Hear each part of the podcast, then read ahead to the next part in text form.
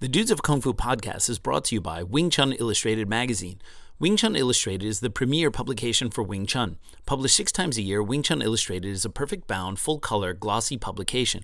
Each 60 page issue comes packed with in depth content and feature stories by and about the world's greatest exponents of Wing Chun, regardless of lineage or style. Wing Chun Illustrated has featured people like Emin Boztepe, Philip Bayer, Yip Chun, Gary Lam, Donald Mack, Samuel Kwok, David Peterson, Chan Chi Man, Mark Phillips, Wan Kam Leung, Sam Lau, Robert Chu, Sifu Sergio, Victor Kan, and many, many more. There are two ways you can enjoy this fantastic publication. Go to wingchunillustrated.com and order the magazine as a print on demand. The print quality is simply amazing. Or download the Magzter app and get a subscription. That's Magzter, M A G Z T E R. This way, when the new issue hits the stands, you'll automatically receive it as a download onto your smart device for offline reading. In fact, with your new Magzter account, you can access the magazine on multiple devices iOS, Android, Kindle Fire, and web browser. To make the deal even sweeter, listeners to the Dudes of Kung Fu podcast can use coupon codes DUDES to get a six month complimentary digital subscription. That coupon code is DUDES, type in all capital letters. For that, you got to go to magzter.com, that's M A G Z T E R.com, to register. Add the six month subscription to the cart and apply the coupon code at checkout. The Dudes of Kung Fu love Wing Chun Illustrated magazine. Welcome to the first Dudes of Kung Fu Ask Me Anything episode with the Kung Fu Genius. So, Ask Me Anything episodes are new to the podcast. Uh, Sean and I plan on doing these, at least in our tentative plan, once a month. One time I will do one, one time Sean will do one. And this will be essentially special content for the Dudes of Kung Fu podcast listeners. Uh, the first one, we decided that I would do it, test the waters, and if it's an epic failure, we will probably not do it again. As most of you know who are listening to this podcast, uh, about a week or so ago, we posted on the Dudes of Kung Fu page to write in your questions, anything you want to ask me to answer essentially on a one to one basis. That way, we can address a lot of the questions that people have. Um, many people uh, love the podcast, but were saying that they wish we had a chance to answer more of the viewer questions a little bit more directly. And doing an Ask Me Anything episode is probably the easiest way to do it. Now, first, we're going to do it where it's just one episode where you can ask me anything, and then we'll do a second episode where it's just Sean. And if the format works good, of course, we might also do uh, some where it's the both of us, depending on the questions. But a lot of people seem to have questions that are specific to either Sean or to me, so we figured we would try this format out first. So I'm looking very much forward to hearing Sean's Ask Me Anything. Uh, the response to this one was overwhelming. We put the post on Facebook, we also put a post on Instagram, and we got so many questions, I don't think I can reasonably answer all of them in one AMA. So if you ask the question and I didn't get a chance to get to it today, we will definitely put it in the lineup for future AMAs, which, as I said, we hope to do pretty regularly.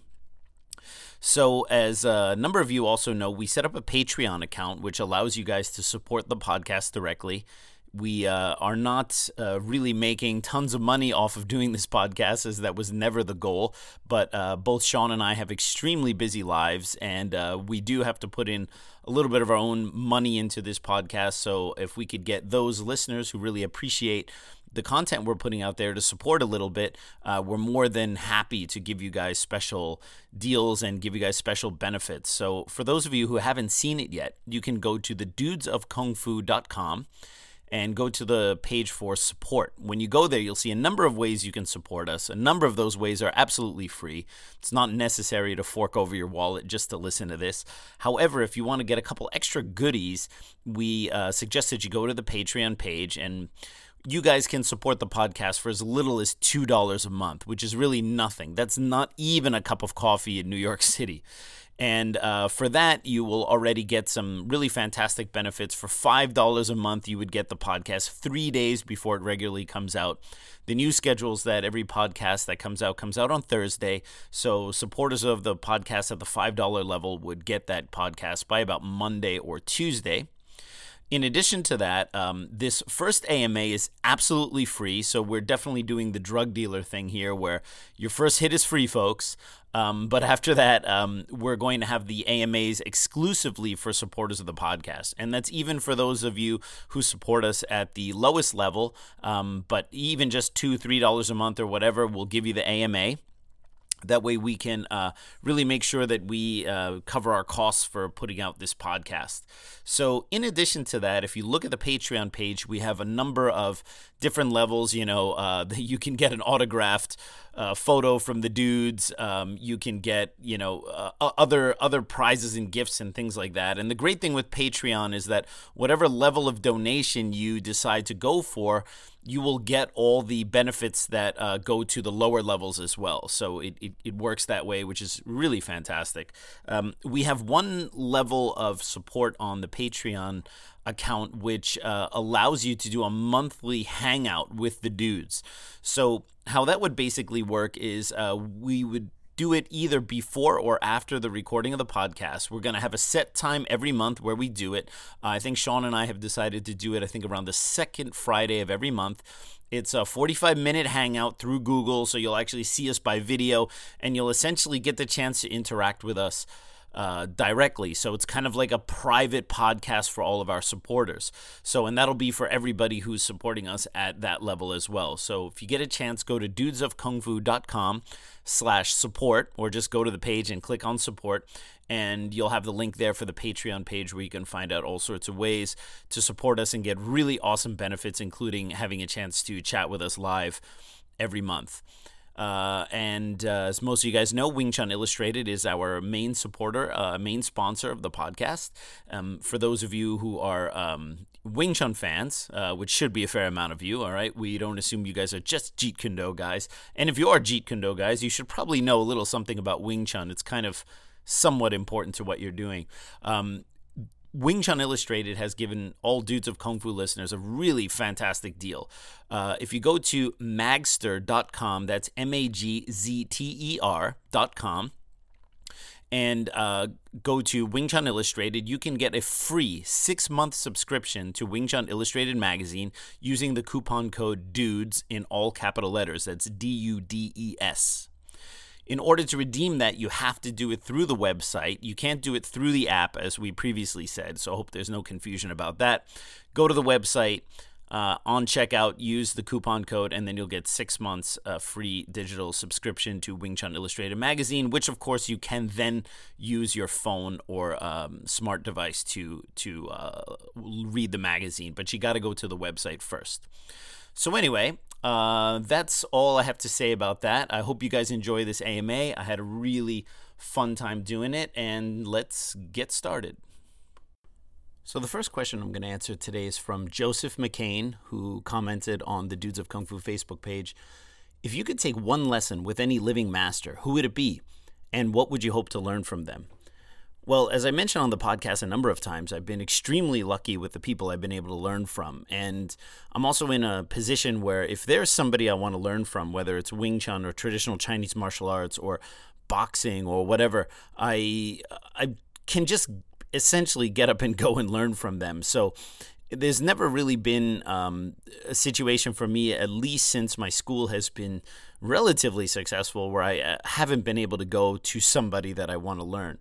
Um, having said that, uh, in terms of Wing Chun, I, I, have the opportunity to learn from a lot of the people that I wanted to learn from, and I have a few uh, people that I respect in Hong Kong, some direct original students of Grandmaster Yip Man who I would love to be able to take a lesson with and, and train with, and that's really just a matter of me uh, getting over there and, and giving them a call. But uh, I think the one person I would love to learn from that I have not learned from or have not uh, tried to learn from, I should say, would probably be the Pride legend uh, Kazushi Sakuraba. Uh, for those of you who follow MMA and Pride, Kazushi Sakuraba was known as the Gracie Hunter. He's an absolute uh, was freak athlete, 100% one of the most brilliant and entertaining fighters you would ever hope to see. Um, I believe he teaches out of a gym in Tokyo, so when I finally make my way over to Japan, I would love to go to uh, Sakuraba's gym and you know do a private lesson with him. In terms of what would I expect or hope to learn from them, well, I've been around the game long enough where I realize that if there's a teacher that I really want to learn from, I don't go in there with expectations in terms of what I want to learn because if I already put my trust that somebody is an excellent instructor or somebody is somebody of note that I would like to learn from, then I wouldn't go in there with presumptions of, um, I want to gain this because I'm going there to learn from this great person and what they give me is what they want to share. And I wouldn't uh, try to impose my own idea on that before I even have a chance to learn from somebody. Garrick Robert wrote into the Facebook page You have mentioned using some apps to help you with practicing your Cantonese. Can you recommend some language apps you use and also what happened to teaching Cantonese to Sean at the end of each episode? That was by far one of your best and most entertaining segments. Mostly, we just really need an update on Sean's IT guy at work. Fighty la. Uh, well, yeah. So we had originally planned to uh, teach Sean a little bit of Cantonese at the end of every episode. Sometimes it's difficult with the format of the podcast, which is essentially done in a very loose conversational format to keep up with doing specific segments. Because Sean and I can sometimes both go uh, into detail on a certain topic, and then our our hour, hour fifteen minutes is up, and we didn't have time to do certain things. We are going to try to be a lot more disciplined about doing that, at least that Cantonese segment in every episode if you had a chance to hear the uh, last two episodes, uh, there was one episode where it was just Sean and I. I taught him some Cantonese at the end of that episode, and then we had Bobby Samuels, the uh, my friend who's a Hong Kong action film star, learned with Sammo Hung, taught him a bunch of uh, really nasty Hong Kong curse words at the end of uh, that podcast as well. So we are going to try to be a lot more disciplined about it. I realize the audience really likes to hear Sean choke up on uh, Cantonese Cantonese words, and and you know he can barely speak English correctly, much less Cantonese. So uh, we will try to be a lot more disciplined about that. In terms of apps, well the main app that I mentioned is uh, a flashcard app, but that app is not, you cannot purchase Cantonese flashcards on that app. Uh, it's called Chegg, C H E G G, and it's basically a, uh, a, a blank uh, uh, flashcard app. So you create your own flashcards. So I've created something like 5,000 flashcards with Cantonese phrases, uh, single words, um, all sorts of different you know parts of Cantonese numbers, phrases, things like that that I can test myself with. And uh, every time I learn a new Cantonese phrase, I create a new flashcard for study. Um, but that's something that you would have to do on your own. There's a number of podcasts. Um, that uh, will teach you like one or two phrases uh, a day, which is really good because it's nice just to uh, learn a little bit every day and repeat it rather than trying to totally kill yourself with uh, vocabulary and things like that. Um, Cantonese is an absolutely fascinating language and very difficult to learn, um, but if you have the will, uh, you can definitely do it. Grant Pfeiffer wrote in on our Instagram page Sifu Alex, I would like your opinion on how traditional martial arts, i.e., Wing Chun, are, are surviving slash thriving in an era where mixed martial arts is arguably more popularized in the media, etc. Where I live, for every one traditional martial arts school, there are two MMA schools. Thank you. Well, this is a similar uh, inquiry and, and topic of discussion that uh, you can find online and, and often comes to me uh, by people who are surprised that I do what I do for a living in the so called age of MMA. And well, there, there are a couple things here, although this is a pretty straightforward question. There are a number of things to unpack. Um, well, one of the good things about MMA and uh, kickboxing and a lot of the things that are currently in vogue right now is that it really forces Chinese martial arts and Chinese martial arts schools to reevaluate how they present themselves. Um, because for the longest time, you can see a lot of the old school kung fu ads were always like, kind of violent looking, like you would have some Sifu. At least I know in in in Leung Wing Chun, it was always some you know Wing Chun guy punching somebody else in the throat with like a you know vicious looking face, and you know it was always this kind of portrayal of the tough guy and all that kind of stuff. And I think that MMA has largely wiped away a lot of that reputation from those who practice uh, not just Chinese martial arts, but just traditional martial arts in general. And that kind of presentation is a little bit outdated. So when I look at some of the stuff that I did for advertising in the old days when I was still part of the Leung Ting organization, I'm, I'm usually kind of embarrassed because I was trying so hard to just kind of look like a tough guy and make these intense faces while I'm, you know, kicking someone in the knee and with one thumb in their eye and all that. So thankfully, it seems that MMA has kind of killed that a little bit, or at least when Chinese kung fu people still do it nowadays, and there are still Wing Chun people, even within my former association, that still have those. Um, in funny intense faces when they do their their advertising I, I think it makes that stuff look very clowny and I think it probably always looked clowny, uh, especially to people who weren't in it. But now it's very obviously that way. So I actually find it's a good thing that MMA is popularized because it's kind of forcing kung fu people to take another look at how they present themselves and and to reposition themselves in the greater martial arts industry.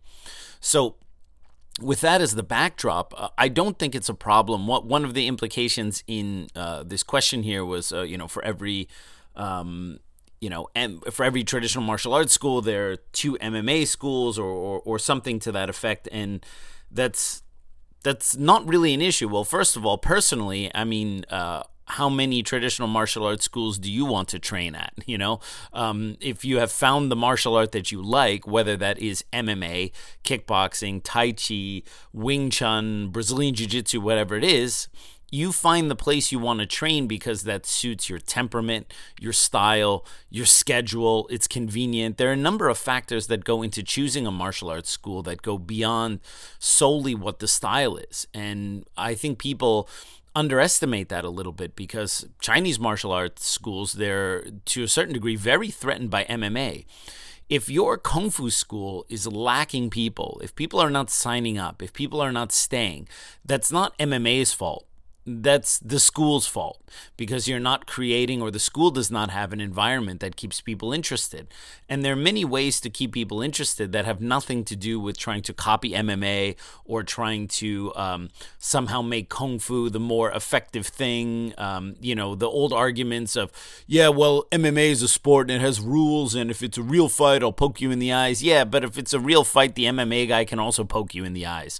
And I find that's kind of a bit of a tired argument if you enjoy Chinese martial arts, then you have every right to practice it. And if you like the school and you like your sifu and you like what you're learning, that's absolutely not a problem at all. Uh, it, you don't need to have this constant comparison thing. Um, I'm in New York City, and in New York City, we have any type of martial art you want to practice, from the most popular to the most obscure. So it's always a little difficult for me to answer these questions because I live in the bubble of New York City.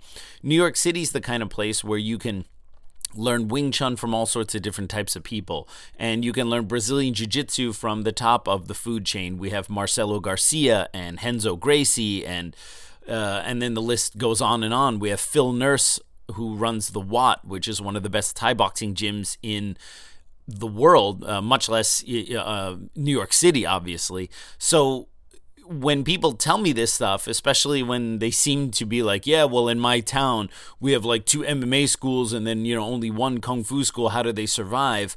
I have to kind of laugh because I'm in New York City where you have the best of everything in New York City.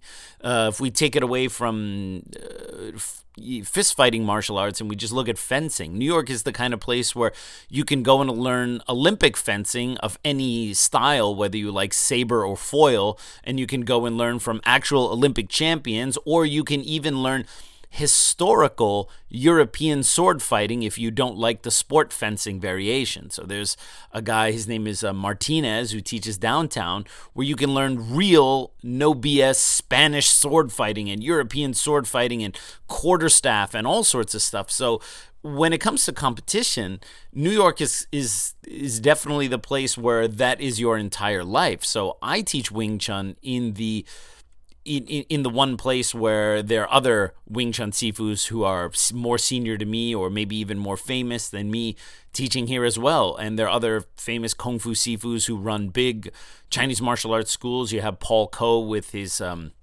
Bo Law Kung Fu Federation on 14th Street, which is a huge and beautiful school. And he's doing well and he teaches very traditional Shaolin Kung Fu, right? And he's a mere few blocks away from Renzo Gracie. So the the fact that you have um, MMA schools or whatever schools in proximity to traditional martial arts schools, or that uh, modern MMA schools are outnumbering traditional martial arts schools, does not mean that uh, there are n- that there's no value in learning traditional martial arts. If that's something you want to learn, you should do it. I think it's a good thing because it means only the best traditional martial arts schools are going to survive because the, only the schools where you come in and there's a professional atmosphere of the school and the students are taken care of and the program is legit and students have a good time those are the schools that are going to last thankfully if you look in the 80s and you would, uh, or if you could even get a phone book from the 80s and look up karate or martial arts in the yellow pages and just see the overabundance of so called traditional schools and styles that you've never heard of before. And that was back in the 80s because there was no real way to check these things. There was no internet.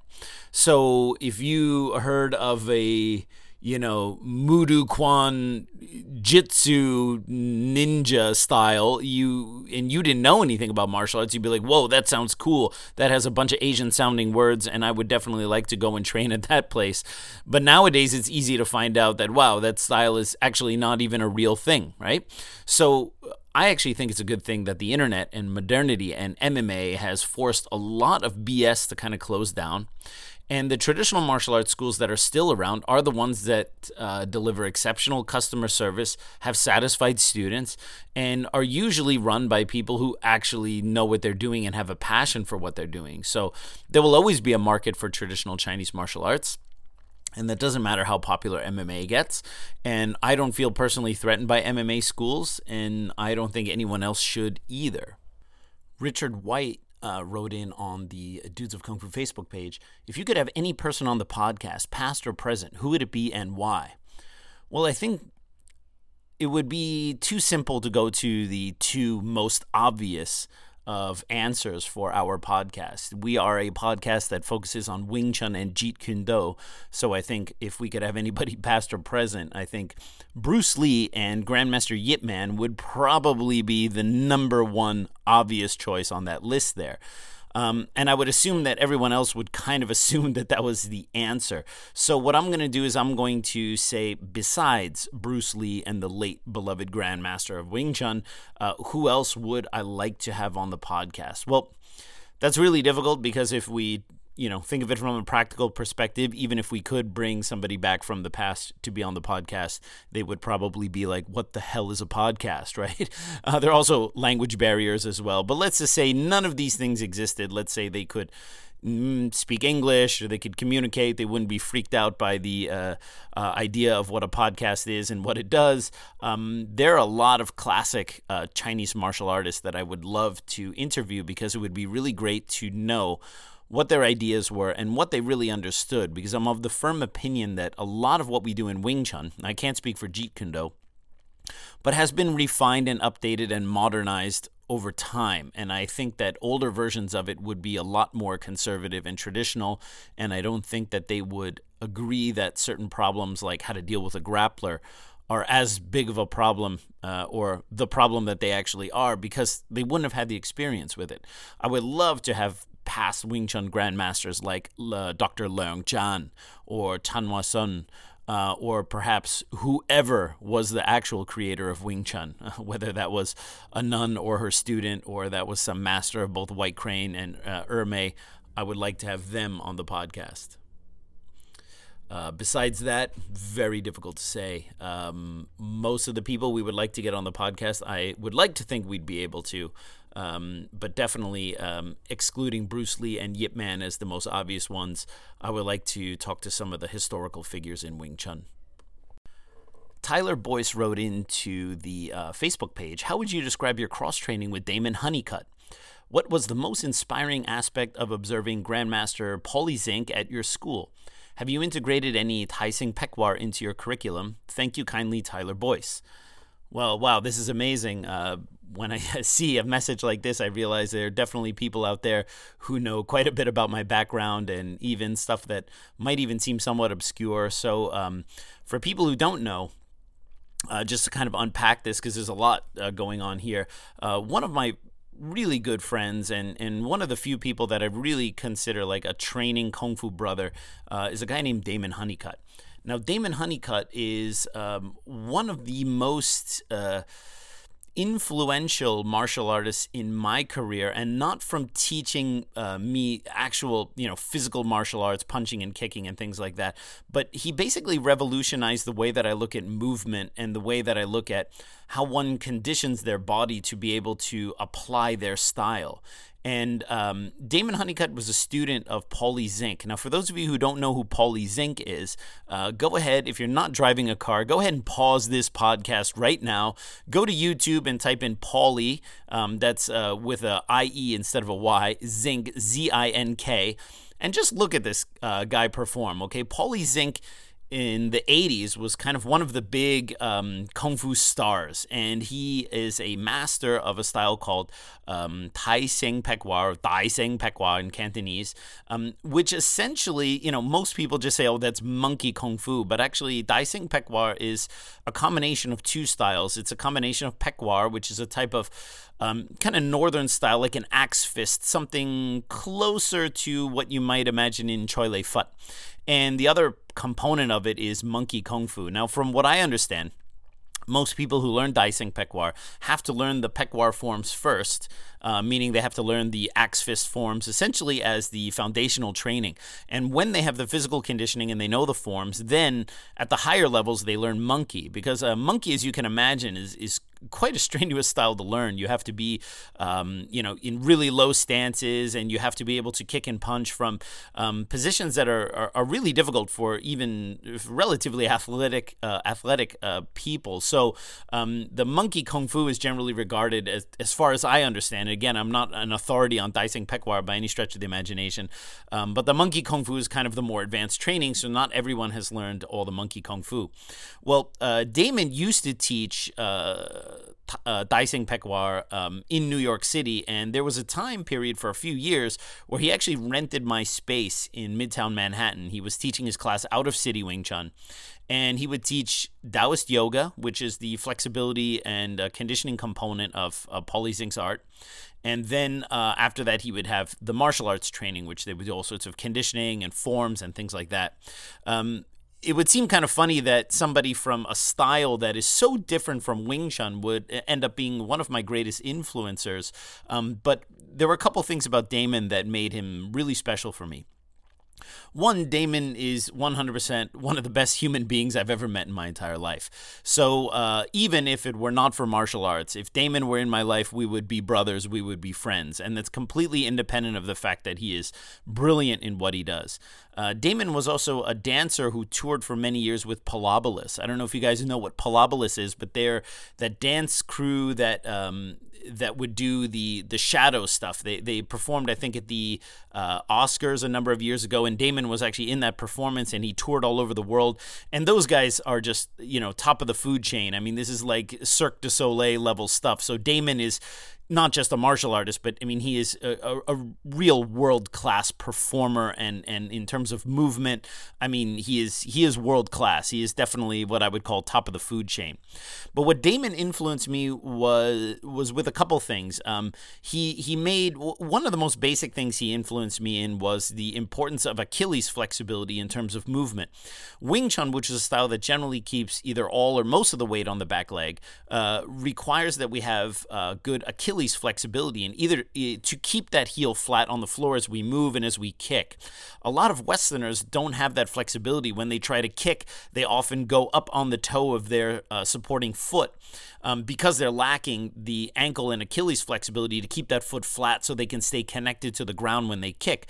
These were things I was always able to do it because of my Taekwondo training, but he made me aware of certain reasons why um, you know certain people can kick better and stand better and move better than others, and that revolutionized the way I uh, do flexibility and mobility training for myself and for my students.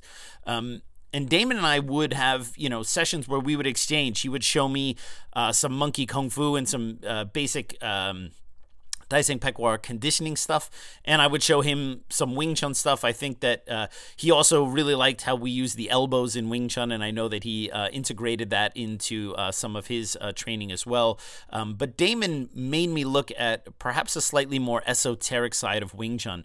Wing Chun is a very practical style. We tend to focus more on things uh, like timing and distance and leverage and angles and uh, you know very kind of practical, everyday way of looking at martial arts. Wing Chun is generally not the style that talks about using chi to fell our opponents or, you know, uh, using certain types of magical alignment structure to push somebody away. Um, we're a lot more pragmatic and a lot more straightforward. And that definitely has its advantages, and that we, we tend to want to test what we're able to do. But what Damon made me realize is that there's uh, an internal component that really has nothing to do with Qi, although he's also really fantastic at Qigong and things like that as well. But an internal component in terms of how we approach martial arts and how we approach uh, our own expression of martial arts. Because Wing Chun, while it's a style that we all talk about being adaptable and it's all about adaptation to how your opponent attacks, um, Damon made me realize that there was one major problem with Wing Chun, and he didn't point it out, but my training with him made me realize this for all of Wing Chun's talk about being uh, an adaptable martial art, okay, we, um, as my uh, Gong would always say, you know, we change according to how our opponent changes. So we're trying to to fill in the gaps and and and you know react in the here and now, which is great, and that's how, in my opinion, every practical martial art needs to function. But I realized that it was still being done within a certain cookie cutter type way. So uh, within the Leung Ting Wing Chun uh, family, for example, which I uh, come from, there's a strong contingent of Wing Chun people who generally try to move a lot like people, let's say like Emin Boztepe, which is a very forward, very aggressive, uh, chain punch oriented style of Wing Chun. But that is one expression of it, and that is one way to do it. And depending on your particular attitude, you know, if you are already kind of an aggressive person, uh, if you're already kind of a somebody who feels confident stepping in and just mauling somebody with chain punches, that would naturally be the style of Wing Chun that you would gravitate to. But Wing Chun also has other components as well that are a lot more defensive and use angles and use more footwork and more leg work and more uh, um, uh, ideas that are kind of based in Chi Sao and how we close the gap and what we do then with our opponent.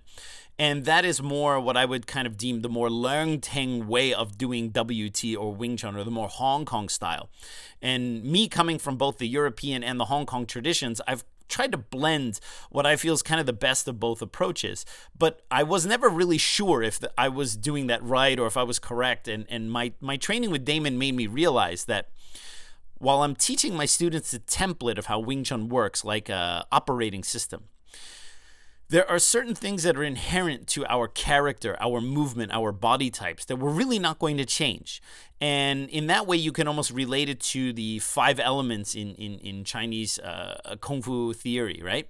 And different types of people, they might be more fire or they might be more water. And even then, there's a yin and yang balance to things. So, water, when, you know, the, the whole thing about water gets overused because of that one quote by Bruce Lee, but a lot of people in my opinion, they don't actually fully understand and comprehend Bruce Lee's quote. He talks about that water can flow or it can crash. And the whole or it can crash is usually the part that gets somewhat excised from the meaning because people always think about, oh, you got to be like water and you got to flow. Well, Bruce Lee didn't say water was only flow, he also said water can crash.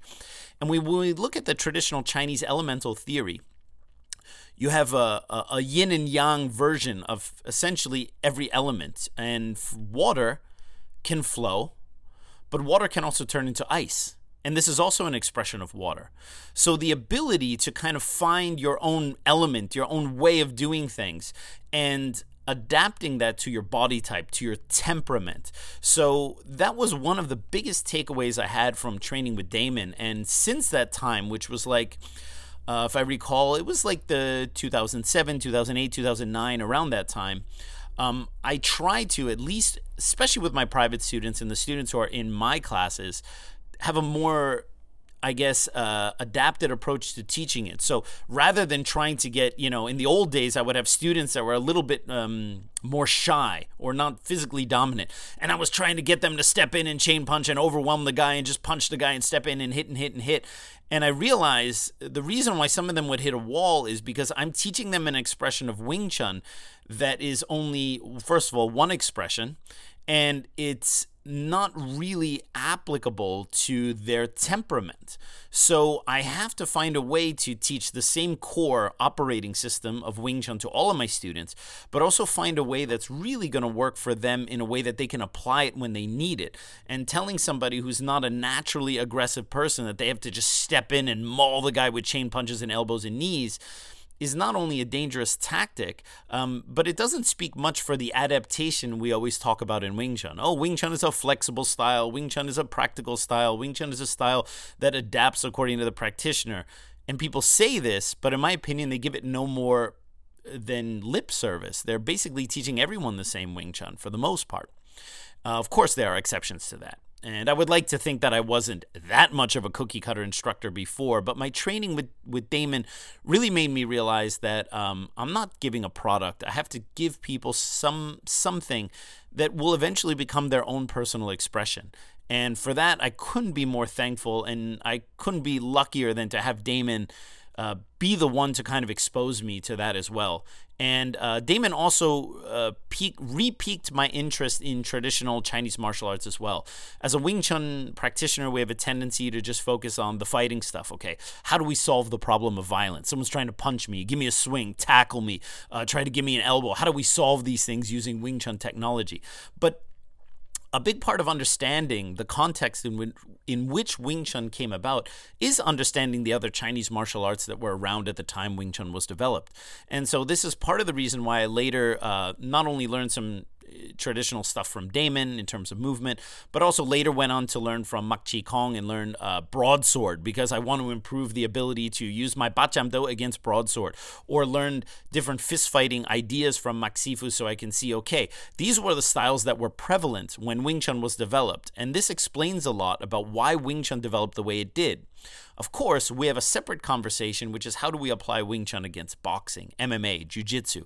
And this is where we have to use our creativity and understanding of the Wing Chun principles to make Wing Chun relevant, which is also an idea that Damon helped me to to uh, um, to kind of foster, which is that um, I, I can perhaps be the one to help to do that for Wing Chun. And I don't just need to solely follow things the exact same way that uh, I learned it from Sifu Leung Ting and, and all the other people in WT.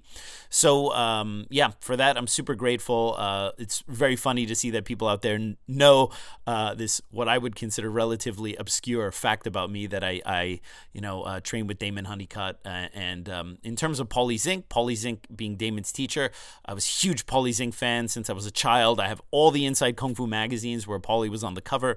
And for me to actually then meet Paulie and have a chance to talk to him about martial arts and, and learn Taoist yoga for him from him and uh, do some uh, photos with him was was like a dream come true. Unfortunately, the photographer, uh, there a whole series of photos that I did with Paulie where we were all in these martial art poses, and uh, the photographer uh, never gave me those photos, and I cannot get a hold of this photographer anymore. And uh, so, somewhere out there, there's floating an entire series of photographs of me with Paulie Zink in a bunch of crazy kung fu poses. And I would probably give something away very valuable just to have those photos in my possession because I haven't seen Paulie in many years. He's now mainly focused on teaching his yoga. Um, he kind of moved away from the martial arts world because it's kind of a weird, caustic, and uh, very aggressive world in in certain respects. And Paulie's a very peace loving guy. It's understandable why he would want to move away from all that. Um, but yeah, somewhere out there is a bunch of photos of me with Paulie's got the monkey staff. I got the long pole. He's in a bunch of kung fu poses. I'm, you know, in some Wing Chun poses. So, uh, yeah, what I wouldn't do to get those back, and uh, consider myself very lucky to uh, be able to learn from people that I really respect and um, and you know have such great friendships in martial arts uh, like I do with Damon. 36 Styles on Instagram asked, oh, and by the way, 36 Styles you should follow on Instagram. That's the number 36 styles. Uh, they make amazing kung fu t-shirts uh, with all like the Shaw Brothers, Five Deadly Venoms, all that kind of stuff. They're on Twitter. Uh, they, uh, I'm pretty sure they have a Facebook page or a regular website. I've ordered a bunch of shirts from them, you know, with the Master Killer and all that kind of stuff. So um, yeah, here's a plug for you 36 Styles. If you're an old school Kung Fu fan, go to 36 Styles. They have really, really cool t shirts, and uh, but you can also get like hoodies and all sorts of things. So um, go ahead and check that out. Uh, 36 Styles asks Could you name a few of your favorite old school Kung Fu films that feature Wing Chun? Well, yes. I mean, there are a finite number of movies that are specifically Wing Chun kung fu movies. There are a lot of films that uh, borrow a lot of Wing Chun techniques and uh, have a lot of Wing Chun influence in it. But um, you know, with the uh, exception of the current craze of uh, Yip Man films that has been going on for the last ten years, if we go back to the old school days, um, we're really looking just at a small handful of movies, about four films that really were particularly uh, aimed at uh, Wing Chun. Uh, first of all, is Warriors 2. Warriors 2 was Sammo Hung's first attempt at using Wing Chun and making a Wing Chun film. It's a highly entertaining film. The Wing Chun is, you know, for, for purists, obviously, uh, there's hardly a Wing Chun film out there that any real purist in Wing Chun is going to be satisfied with the uh, choreography because you're always going to find elements that are kind of uh, overhyped just for the sake of doing uh, you know things that are more spectacular for film or whatnot. But I really like uh, Warriors 2. It's it's kind of the OG of Wing Chun films in my opinion. Now it doesn't mean it's actually not the first film to feature Wing Chun specifically, but in my opinion, it's kind of one of the first major ones. My favorite is Sammo Hung's sophomore attempt at putting Wing Chun to film, which is uh, The Prodigal Son. I find that in terms of a movie, The Prodigal Son is one of the most well-rounded and entertaining kung fu films you could possibly watch.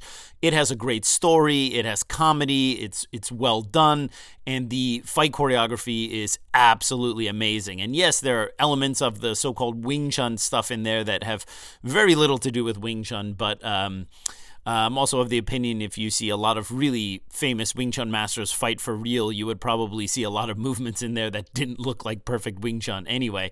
So, Prodigal Son is probably my favorite of all of those. Uh, honorable mention in um, the Shaw Brothers side of things. Uh, Shaw Brothers generally didn't have that much Wing Chun in there, although uh, for a few years, my uh, former teacher, Leung Ting, was actually the choreographer or the consultant for um, Shaw Brothers. So he did a couple movies. They happen to be some of the most iconic films ever done for Shaw Brothers, uh, namely Five Deadly Venoms, Invincible Shaolin, Chinatown Kid, and uh, a number of others, Ten Tigers of Kwangtung. And Leung Ting was the the uh, fight consultant or fight choreographer. Now, um, I actually spent yesterday hanging out with one of the uh, Venoms, uh, Lu Feng, who was the centipede, the the the bad guy Venom from uh, Five Deadly Venoms, and and had a chance to um, listen to him answer all sorts of questions. El Rey Network uh, shot a, a, bunch of interviews with him and spots for their TV station at my school, so it was cool just hanging out with him. You know, uh, sometimes I have to pinch myself when I look around and I'm like, wow, I'm I'm doing a kung fu pose next to somebody I watched when I was a child. You know, it's pretty amazing. So uh, it was great to hear um, him talk about that. Obviously, he knew Ting because Ting choreographed uh, and was one of the consultants on a number of films he was on. And he also thought it was funny that I was a Ting student, just thinking what what kind of a small world it was. Um, but basically, what he told me was that a lot of the actors themselves basically designed their own fight scenes because they would design it around their own abilities. So um, one of the questions was, well, were there any stunts that you found particularly difficult? And Lu Feng gave the most badass answer. He was like, no, actually, nothing was particularly difficult because we essentially created our own fight sequences based on what we were able to do. So people like Leung Ting would have been there just as consultants for, oh, well, you're doing this style, so you might want to hold your hand this way, or we might want to integrate this into the fight scene. So, but for the most part, it seems that the actors themselves were um, had had the main hand in terms of uh, doing the choreography. So um, even though Leung Ting uh, was the choreographer for um, a number of Shaw Brothers movies, um, they weren't particularly Wing Chun films, with the exception of. Invincible Shaolin, which uh, one of the characters was a Wing Chun uh, student. And if you look at the Wing Chun that's performed in there, um, like if you look at a couple of the bits of the Siu Nim Tao form, it's very classically Leung Ting style Siu Nim Tao. So um, there you can see it as well. And Invincible Shaolin also has one of my good friends, Lo Mang, who was the uh, Toad from Five Deadly Venoms. And um, he plays the Southern Mantis Master because in real life he had learned Southern Mantis. So Invincible Shaolin is a really fun, really kind of classic badass kung fu movie, uh, which has uh, features some Wing Chun. Leung Ting also had his hand in another a film that was about Wing Chun, which was neither for Shaw Brothers nor Golden Harvest. Um, it's called uh, The Formidable Lady of Shaolin. And the story is based around uh, the uh, story of Yim Wing Chun. And as far as I understand, Leung Ting was, uh, if he wasn't the director, he was definitely the main choreographer because most of the Wing Chun fighting in that film is very much like um, what you could call Leung Ting style, for lack of a better term. Uh, there was another uh, Wing Chun film I saw it a very long time ago. I remember it not being really super great, uh, starring Melvin Wong. It's called Descendant of Shaolin. Uh, sorry, Descendant of Wing Chun.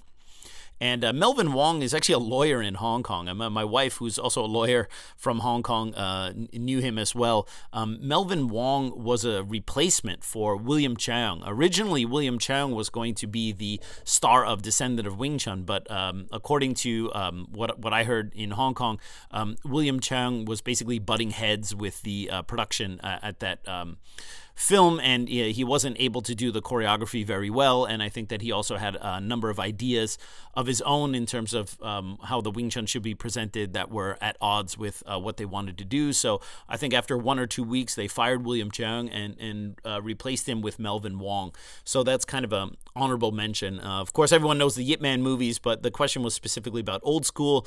So I would say Warriors 2, Prodigal Son, Invincible Shaolin and uh, Descendant of Wing Chun are kind of your main go tos there. Uh, honorable mention if you ever see Pedicab Driver with Sammo Hung, especially in his fight scene with uh, Lau Ka Leung, he uses uh, quite a bit of Wing Chun in there, and that's uh, also quite entertaining. Now, to a question from our Instagram page. Afrothorpe asked, What is the best way to test your Wing Chun structure in solo practice? Well, this is kind of a tough one because, first of all, different Wing Chun systems have different ideas of what constitutes structure. Um, I personally don't really teach that kind of more Tai Chi esque idea of structure.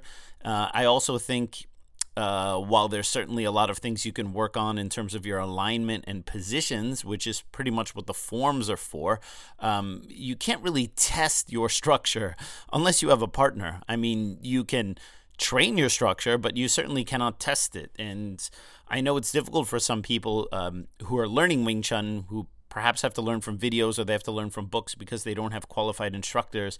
And we often get these kind of questions in terms of how can you basically get good or learn Wing Chun without actually having somebody else there to either teach you or train with. And unfortunately, there really is no way. You need to get an instructor, you need to get a partner, and this is uh, probably the only way, I suppose, to answer your question, one could test their own structure. My good friend Anton Summers wrote in on the Instagram page if the dudes had to give up Wing Chun and JKD and dedicate themselves to one or a few other martial arts, what would they be and why? Wow, that's really difficult. Uh, I can't imagine my life without Wing Chun. Um, I think that if I could not practice Wing Chun for whatever reason, I'm on an island somewhere and I'm not allowed to do it or I'm not allowed to teach it, I would probably focus on boxing, traditional Western boxing. I, I really love boxing. I'm a huge fan of boxing. I train it quite regularly and um, am just fascinated by uh, it as a martial art and, and the conditioning and the training in there as well. I'm also a big fan of Brazilian Jiu Jitsu, so those would probably be the two that I would focus on. Uh, but that would be a really difficult and bleak existence for me to live uh, without Wing Chun. As for Sean, we'll have to let him answer that for himself when it's uh, his AMA. My good friend Özhan Andaj asked, uh, Can you tell me how to connect modern training methods with classical martial arts to increase training? I see a lot of guys doing the same movements without knowing what they're doing, just repeating because it's done for hundreds of years. Well, this is uh, definitely the perennial problem in traditional martial arts where you have uh, perhaps a number of solo drills, maybe too many solo drills, uh, in which people will repeat. Um, and again, that can actually also extend to partner exercises as well, in which people do them and do them and do them, and they don't really know what they're doing and they don't know why they're doing it. And of course, this is an issue of education. Instructors need to understand uh, what the relative value is of the different models of exercises that we give the students. You know, um, not everything is on the same platform. Form, uh, Chi training, sparring, solo training, bag work. These are all things that are necessary to be able to apply Wing Chun well and to get good at Wing Chun, but they all don't have equal footing. And sometimes what you see in traditional Wing Chun schools is that there's an overemphasis on certain drills, which might just be part of a developmental process. Um, but in certain schools, these drills are kind of the king, and people do them over and over and over again, perhaps overestimating the net value that this is going to have in the improvement of their fighting skills. So as we hopefully improve how Wing Chun is taught, we improve how Wing Chun is trained, we can also streamline how and what we're teaching our students and what the relative value of different exercises are. And there also is the case, if we um, just take Özhan's question at face value, that there are things that people repeat over and over and over again because that's always been that way in Wing Chun, which are legitimately important, but they still might not actually know what that's for or, or why that is.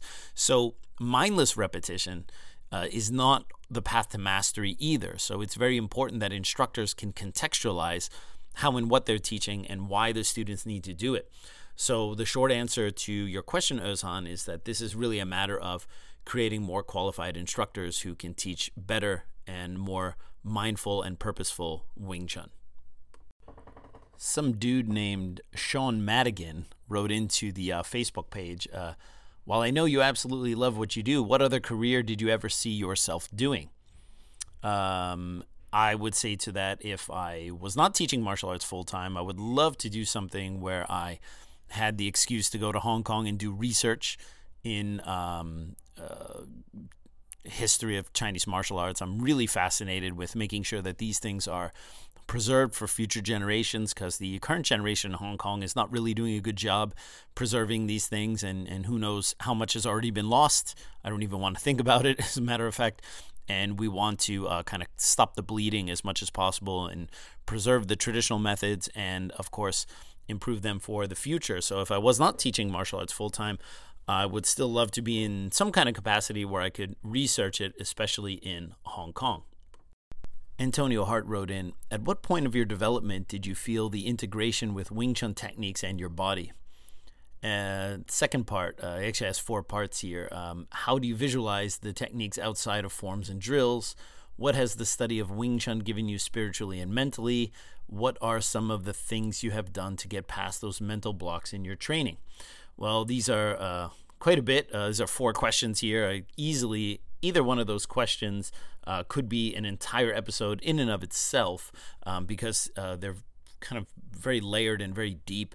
Um, so the first question: At what point in your Wing Chun development did you feel the integration of Wing Chun techniques with your body? Well, it's a little bit of a slow process at first. I think when you learn anything, uh, that it's going to take a little bit of time before it becomes second nature. Uh, some things are less intuitive than others. Um, obviously, in Wing Chun, for some people, the big hurdle is learning to close the gap when someone is attacking them, right? If you can imagine, uh, before you learned anything about martial arts, someone's about to throw a punch at you, your idea would be to kind of run away or duck or try to avoid it. And certainly that is the right answer uh, in many situations. But if we're going to apply the Wing Chun strategy against a punch, you know, one of the things that we advocate in Wing Chun is closing the gap. And for some people, the biggest hurdle is just that idea of, okay, there's something coming at me. And um, I need to go forward. And that is a big hurdle for some people. And that's going to take a little bit of time. And that can be different for everybody. You know, some people might uh, be able to do that right away, and other people might need uh, a year or two years to really feel the confidence to uh, close the gap when somebody attacks them with uh, you know footwork and some techniques. So it's difficult to say. Um, in my own development, I, I compartmentalized things a lot. There were certain things that I understood about Wing Chun mm, right away. There were things that drew me to Wing Chun, which was closing the gap rather than staying there and trying to block punches and kicks, which is what I learned uh, in my seven years of Taekwondo. The idea that someone was going to kick me and I would just close the gap and, and, and knock them down while they're standing on one leg actually seemed to solve a lot of my problems that I had when I was uh, practicing Taekwondo with bigger, stronger partners. So that was really easy for me. But for example, relaxing my arms when I'm doing chi sao with somebody rather than trying to use brute strength to stop somebody from trying to uh, push me or move my arms, um, that took me a little bit longer. The integration of forward pressure took me a little bit longer. So um, it's difficult to look at Wing Chun techniques as this monolithic thing, like as if one day it all kind of clicked. In different parts of my Wing Chun training, different things clicked in at different rates. So it, it would the question would almost be uh, need to be more specific uh, in in terms of well when did I feel that what really integrated, and to a certain degree I'm still a uh, well not even to a certain degree I actually am still a work in progress. So there are certain things that I want to improve and integrate even better. So um, it's a process, and that's essentially what kung fu is. And it might be dangerous sometimes to think of it as like, at what point did you just get it? Um, certain things will be like epiphanies, and certain things will take time, and certain things you will already understand even before you really even realize it. So the second question, how do you visualize the techniques outside of forms and drills? Well, uh, I I don't really, and again, um, I might not be the best person to answer this question because I've been doing this now for 22 years. So a lot of the visualizations and things that I needed to integrate my Wing Chun, and I've already done all that stuff. Now, uh, probably the most visualization type thing that I do is the shadow boxing I do when I do my conditioning training. So when I'm stepping and punching and uh, you know doing these things for for time, um, I'm essentially imagining somebody fighting me, right? So I'm I'm doing my Wing Chun shadow boxing, and I'm imagining somebody pressing me, or somebody trying to tackle me, or somebody moving away, or defending my punches. And so the visualization of my Wing Chun comes in the integration of it in terms of its movement in a very holistic way. Um, I would assume your question might be a little bit more specific than that, but I um, I, I don't really know how to answer that adequately. The third question What has the study of Wing Chun given you spiritually and mentally? Well, I think Wing Chun, more than anything else, has made me realize uh, how many issues I have as a human being. uh, Wing Chun, like I think any practical martial art, forces you to come face to face with your inadequacies. Now, not in a way where it's trying to make you feel bad, but to be aware of it. When you, uh, whether you're practicing wrestling or Brazilian Jiu Jitsu or boxing or Wing Chun, if you honestly train with people of different heights and different sizes and different skill backgrounds, you'll you will naturally feel that yeah, there's certain types of people that are more difficult to deal with, and certain types of people that are easier, and different people present different challenges, and what this does is this always relates back to you because there are different ways you can accept that information. You can um, be the best guy in your class, and then you move up to another Wing Chun school or another class or whatever, and then suddenly you're not able to do things with the same efficiency as you were able to do with your previous set of partners. And this happens a lot in my school when students go from the intermediate level and then they pass what what we call a student level nine test, which is when they become a black shirt, they become a senior student, and then suddenly they're in that class, and then it was kind of it's kind of like going from being the senior in high school to being the uh, freshman uh, uh, in college. It's like you were the big guy last year, and now suddenly you're you're, you're kind of doing your best to to to keep up. And there's two ways you can deal with that. You can decide that um, your ego can't handle that because a moment ago you were the top guy or you go, okay, well, this is the new challenge, this is the new hurdle. So Wing Chun constantly forces you to do that because you're always new at something in Wing Chun. Uh, you know, when you feel that you've really integrated the first two forms, then you learn the third one and you realize how little of the first two forms you actually understand. By the time you start feeling comfortable with the third form, you're already doing the wooden dummy and you realize, mm, maybe you're not as comfortable with the third form as you thought you were. You're not quite as good because when you are presented with new information, new experiences, sometimes you find that there are gaps in what you learned previously or they might be gaps in terms of your ability to apply it. So Wing Chun constantly forces you to re-examine your your skill because at some point you're going to cross hands with somebody and you have to show them through your chi sao, through your sparring, that you can actually apply it, right? The uh, theoretical understanding will only take you so far. So in terms of the mental side of things, the the ability to always constructively look and realistically look and assess where I am at as a martial artist, where my current skill level is at, where I'm still deficient, what I need to work on. there's been no better template for that in my life than Wing Chun training. And I suppose that that folds into the spiritual question because these are things that can be applied to your your general life. You know, uh, I have two kids, and uh, I definitely do struggle sometimes with time management because I have a very busy uh, teaching schedule and I have a lot of obligations in terms of my time and business and things like that. Um, but I also want to make sure that I make time for my daughters. And there are times when I realize uh, the way that I handled a certain situation wasn't right and uh, I need to correct that. So sometimes I'll go and I'll, I'll, pick up a book about child behavior, or I'll you know read a tutorial online or something like that. So that kind of idea of oh. I didn't handle this as well as I could have as a parent, let's say, uh, or I didn't do this decision correctly as a business owner. Um, that template for constantly assessing and finding new solutions and fixing it, I got through Wing Chun. So I hope that answers that. Um, the fourth question is What are some of the things you've done to get past those mental blocks in your training? Well, I suppose uh, one of the things we can do uh, when we have a mental block is we can go old school and we can just continue to try to plow through it. There's something that's giving you difficulty, and you're just going to continue to practice and work and try until you get a breakthrough. Sometimes that works. Oftentimes it doesn't. You hit a plateau for a reason. You hit a plateau because you're using the same strategy and the strategy is not working. And so, continuing to use that same strategy, uh, sometimes you might find that it is just a matter of reps and time and the understanding comes organically or by osmosis. But oftentimes we need to change our approach. And that is the flexibility and adaptability that I always talk about in Wing Chun. It's like people want to talk about how adaptable and flexible Wing Chun is, but when they hit a plateau, eh, they wonder why, but they continue to apply the same strategy. And of course, we wouldn't do this in Wing Chun, but people will still do it in their own training or with themselves. So sometimes it takes a new perspective, uh, changing up your training partners. Um, and sometimes the best thing to do when you really hit a wall is to leave that alone go do something else. In in the case of Wing Chun, you know, let's say somebody hits a wall in Chi Sao. Okay, well, maybe you're not able to get the benefit or you're not able to uh, um, you know, do what you want to do to somebody else in Chi Sao. So, okay, maybe now's the time to say, okay, let's work more on our footwork.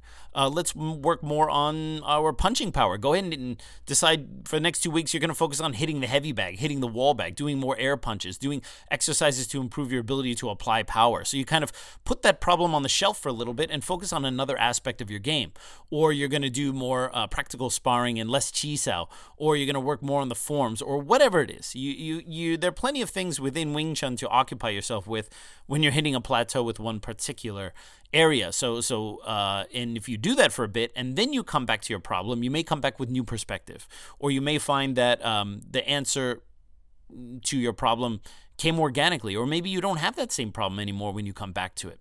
The other thing is, and I have to say this, and I may not be the case here with uh, with Antonio, but certainly it's the case with other people who are listening to the podcast who've hit blocks. Hey, we've all hit plateaus and blocks in our training, and anybody who hasn't hasn't really practiced. Um, I would have to say that one of the biggest blocks people get is really it's it's a perceived block. It's because there is a comparison to the other people in the class. There's a comparison to uh, the other guy who started around the same time as you, who seems to be picking it up quicker. All right. And again, I'm not saying that that's particularly the case here. I'm just, this is just my advice.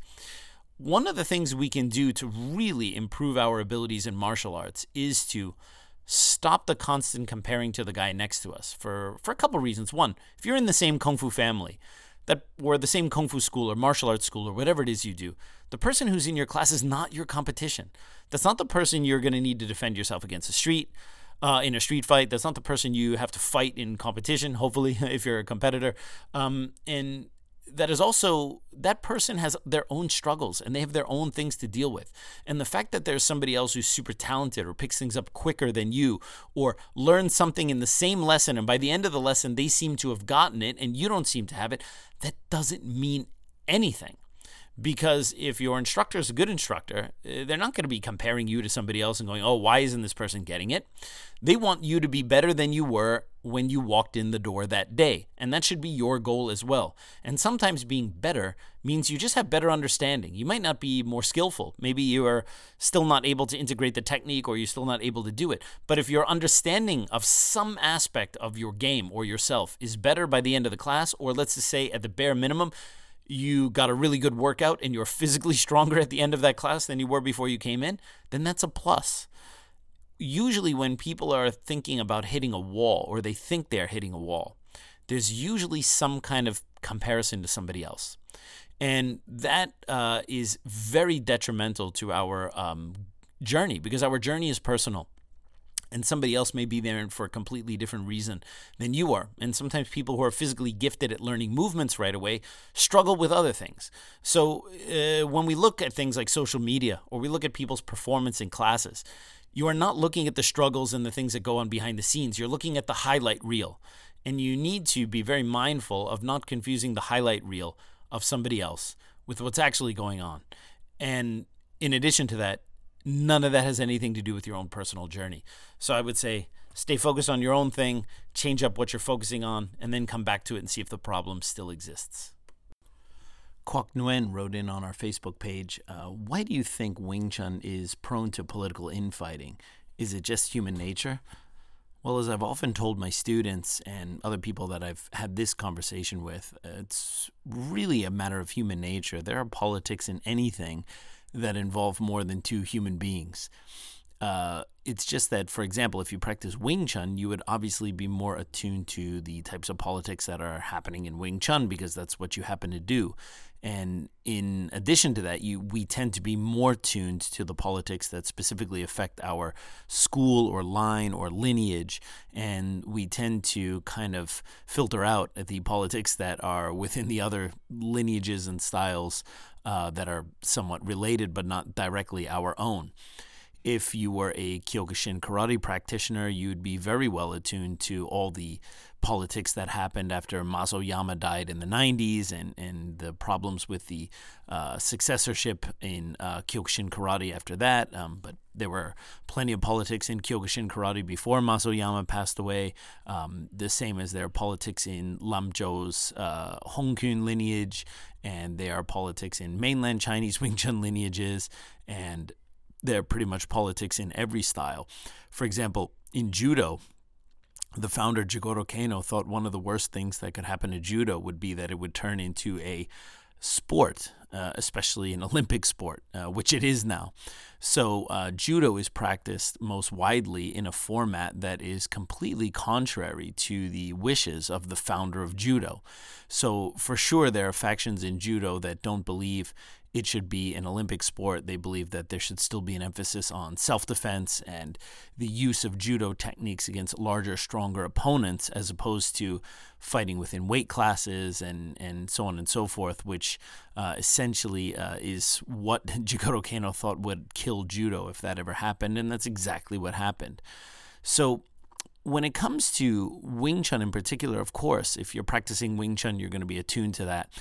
The issue is that while many Chinese Kung Fu practitioners are usually very proud about the fact that, um, you know, Kung Fu doesn't have belts and doesn't have a ranking system and so on and so forth, that is also a big reason why there are so many politics within Wing Chun. So, had Grandmaster Yip Man had the foresight to, for example, issue instructor certificates. So when students had completed the entire system, or at least they had learned the unarmed system, they would get maybe an instructor certificate. And when they finished learning the weapons, they would have gotten some certificate that said that they had completed that. I think that while there would still be plenty of politics, again, the moment you have more than two people in the room, politics are always going to be there but it would be a lot easier in terms of eh, weeding out and vetting who was qualified and who actually learned enough to teach other people. So while kung fu people are very quick to kind of laugh at the karate guys for having all their belts and all that kind of stuff, um, a big reason why there's such an issue politically is because, well, there are no set standards of qualifications, at least in the time of Grandmaster Yip Man. So, regardless of who the person is that was a student of Yip Man, you are essentially taking their word uh, that they are qualified to teach and that they really learned enough to to be able to pass something on. So in the more recent years, especially since the 70s, there have been Wing Chun Sifus, uh, notably my former teacher, Leung Ting, as well as many others who did create ranking systems. And this definitely helps to um, make it very clear in terms of who is qualified to teach, um, who who learned what, and so on and so forth. Now, ranking systems don't solve the problem of politics completely. Uh, I can definitely speak in the case of Leung Wing Chun in certain degree, uh, to a certain degree, the ranking system in fact became a political thing to uh, you know hang levels over people's heads. If they wanted to become a certain level or a rank they had to do certain things which had nothing to do with their actual qualification in terms of the martial arts. So you know there's also a slippery slope in terms of those kind of things as well. Um, I think if a ranking system is implemented and it's done with solid standards and it's really stuck to and adhered to, it can be an extremely powerful tool to reducing a lot of the politics of who learned what and who is qualified to teach. Now, politics in Wing Chun go beyond that as well. It's not solely a matter of who is qualified or or who learned what, but there's a lot of just interpersonal politics that are evol- involved with Wing Chun people, and there's a lot of animosity between Kung Fu brothers because um, in in many respects, Grandmaster Yip Man did not treat everybody equally and did not teach everybody in the same kind of way, and that of course is going to rub people um, very much the wrong way. There's still students of Grandmaster Yip Man who are around. Some of them are even on Facebook who their daily posts are just a litany of uh, complaints about all the other Wing Chun people, and they're essentially uh, continuing this really unfortunate tradition we have in Wing Chun, which can be summed up by the Chinese phrase "ao sam dao gok," which means to be locked in eternal strife. I'm not entirely convinced that these kind of politics began after Grandmaster Yip Man passed away. Uh, from what I understand, these things had been going on even while the old man was around, and he also tended to pick favorites, and, and those are not things that are going to help reduce the amount of politics um, that are in Wing Chun. I think if we're going to make an honest attempt to reduce politics, we need to stop looking at the other people and waiting for them to do it. And we need to stop complaining about other people who are being political and we need to just start doing it ourselves. We need to start having the kind of conversations that are going to increase understanding. We need to be mindful of the things that we say when we're talking about other Wing Chun lineages and groups and family members because we as individuals have the power to determine the direction of Wing Chun and we can easily continue down a self destructive path where we're kind of looking down at everybody who does everything differently from us or uh, still perpetuating um, insults and you know petty arguments that have been going on for 30 years that have nothing to do with us. It's easy for us to perpetuate these things or we can just simply kill it and move on. So i don't see wing chun politics as a uniquely uh, or I should say, politics in Wing Chun is a uniquely Wing Chun issue. I think there are politics everywhere. What we need to do is we need to start taking some steps to make sure that it doesn't continue. Leland Tunnell wrote in on the Facebook page What are some breathing techniques that helped you control your flow of energy during sparring that would help prevent tiring out too easily? Well, this is a, a pretty common question uh, that I get in the various mediums I think part of the issue is when people practice Chinese kung fu, there's always, or let's just say traditional martial arts in general, there's always this assumption that you know you there's some kind of secret meditative technique that you can do shortly before you spar or practice, and then if you just do this one thing, you can go on and fight for hours and hours and hours and never get tired. And uh, unfortunately, there seems to be a conflict between people who have a strong belief in the mystical powers of traditional Chinese martial arts over what in fact happens to our bodies from a physiological standpoint, i.e., science. So, the question of breathing is a, a, perennial question in martial arts, as it as it should be in any physical sport. When we think about the relationship to our movements and breath, it should be a very organic one. Uh, we simply are not capable as human beings to change our breathing patterns radically, especially in the moment when we're under stress. A lot of breathing techniques that are talked about are usually breathing techniques that are practiced during things like meditation or yoga or doing the forms. And this is a very different phenomenon than what's going on when someone is coming at you, trying to punch and kick you and, and cave your face in if it's a real street fight, or if somebody's just training with you intensely as if as if we're in a training session in our school. So the topic of breathing and the topic of how that relates to our training is a is a very nuanced one, but at the same time, there's no breathing technique that is going to overcome a lack of physical conditioning. If your anaerobic and aerobic capacities are not trained and they're not up to the standard of the exercise you are doing, you will get tired, completely independent of breath.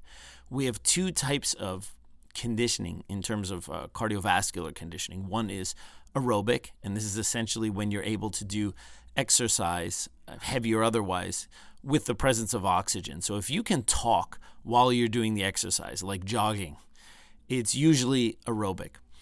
Anaerobic is heavy, ballistic exercises, which usually uh, are done with the lack of oxygen, like the uh, ability to push through when you're not able to breathe fast enough to to keep up. For example, hill sprints, running upstairs, those things that really suck on your lungs. That's anaerobic conditioning. And anaerobic conditioning is very important for self-defense because self-defense is a should be a extremely explosive kind of burst of techniques because you want to get the fight over with as quickly as possible, right? If you can't avoid the fight, if you can't run away, you uh, need to be able to really push down on the pedal and finish it as quickly as you can. All right. Now, of course, there are limits to that, and it also depends on the strategy. If you are not sure you can really beat your opponent, you may not want to do something that's going to force you to gas out right away. But again, this is a slightly more nuanced topic. When we're practicing the form, or we're doing solo exercises, or we're doing meditation, or we're doing anything that doesn't involve somebody else interacting with us, it's um, a lot easier to focus on our breath or the type of breathing that we're using. Namely, when we do the Tao form, we like to practice a very normal, controlled type of breathing pattern. So I actually don't uh, think about breathing in a different way when I'm doing the forms. What I'm trying to do is keep an even breathing pattern from beginning to end because we have a tendency as humans to hold our breath when we're doing physical movements, especially physical movements that are new to us. And the best thing we can do is just try to breathe normally while we are performing our forms or doing some kind of shadow boxing or basic techniques so that the relationship between breath and movement is an organic one. Also, because Wing Chun tends to be a ballistic style, especially when we're doing things like chain punching, it's nearly impossible to time some kind of inhale exhale cycle with every single punch. If you tried to do that while chain punching, you would most likely hyperventilate.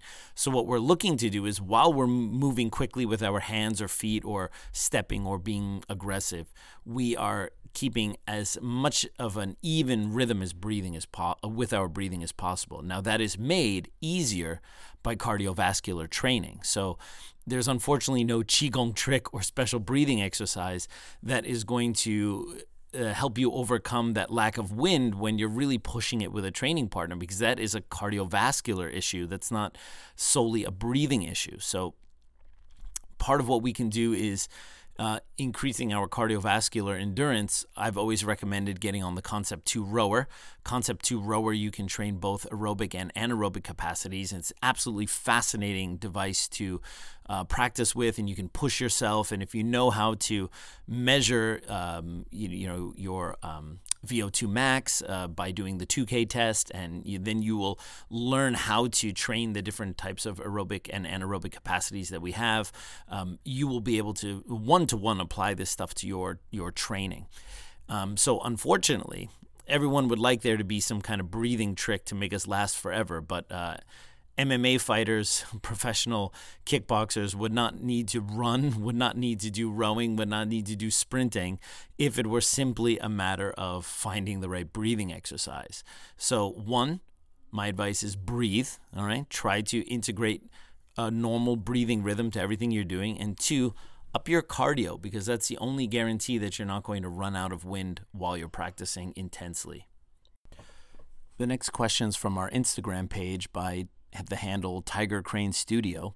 Is there an internal training set slash practice for Wing Chun? Well, this is similar to the last question I had about the breathing exercises. And again, it all depends on the instructor. Different lines of Wing Chun tend to focus on the internal aspects a little bit more. I'm I'm a lot more pragmatic when it comes to this stuff. Um, I I believe that practicing breathing techniques and integrating breathing techniques to your movement, to your training, to your your fighting, your forms, cardio, whatever is absolutely vital. I mean, it would be ridiculous to think that breathing is not important. It's the one thing that keeps us alive. Um, people are always looking though for some kind of secret set as if somehow there's a special way of breathing that is completely unbeknownst to you as a human being that is going to suddenly make you more powerful than the average human being. Uh, oxygen uptake is one of the best ways we can reduce stress. It's one of the best ways we can replenish lost reserves to our muscles, especially when we're practicing intensely. But there are limits to it. Like I mentioned before, if your cardiovascular training is not to snuff, if your your heart is not able to handle the load that you are asking it to uh, to do based on how hard you're pushing yourself, the breathing technique you're using can help you stretch it out a little bit, but it will not be the deciding factor. In terms of internal sets developing all sorts of mystical chi powers and whatnot, I simply don't believe in that stuff at all. Um, and I say that, and I actually do practice a form of Qigong. I do it every morning. I do a, a basic set called the uh, eight section brocade, which is a super simple Qigong set, which has eight basic movements where you coordinate your breathing with some really basic movements to kind of wake up. For me, I use it to wake up my body in the morning, and I always feel great after I do it. And it's become part of my daily routine. If I don't do it, I, I don't feel like my day's getting off to a good start. Now, when I get up in the morning and I do these basic exercises and I coordinate my breathing, I feel great because, for one, I get my joints warmed up, I get everything. You, you know, my neck, my shoulders, everything, it feels like it gets lubricated in the morning and taking in nice breaths of air with the window open in the morning just makes one feel really great.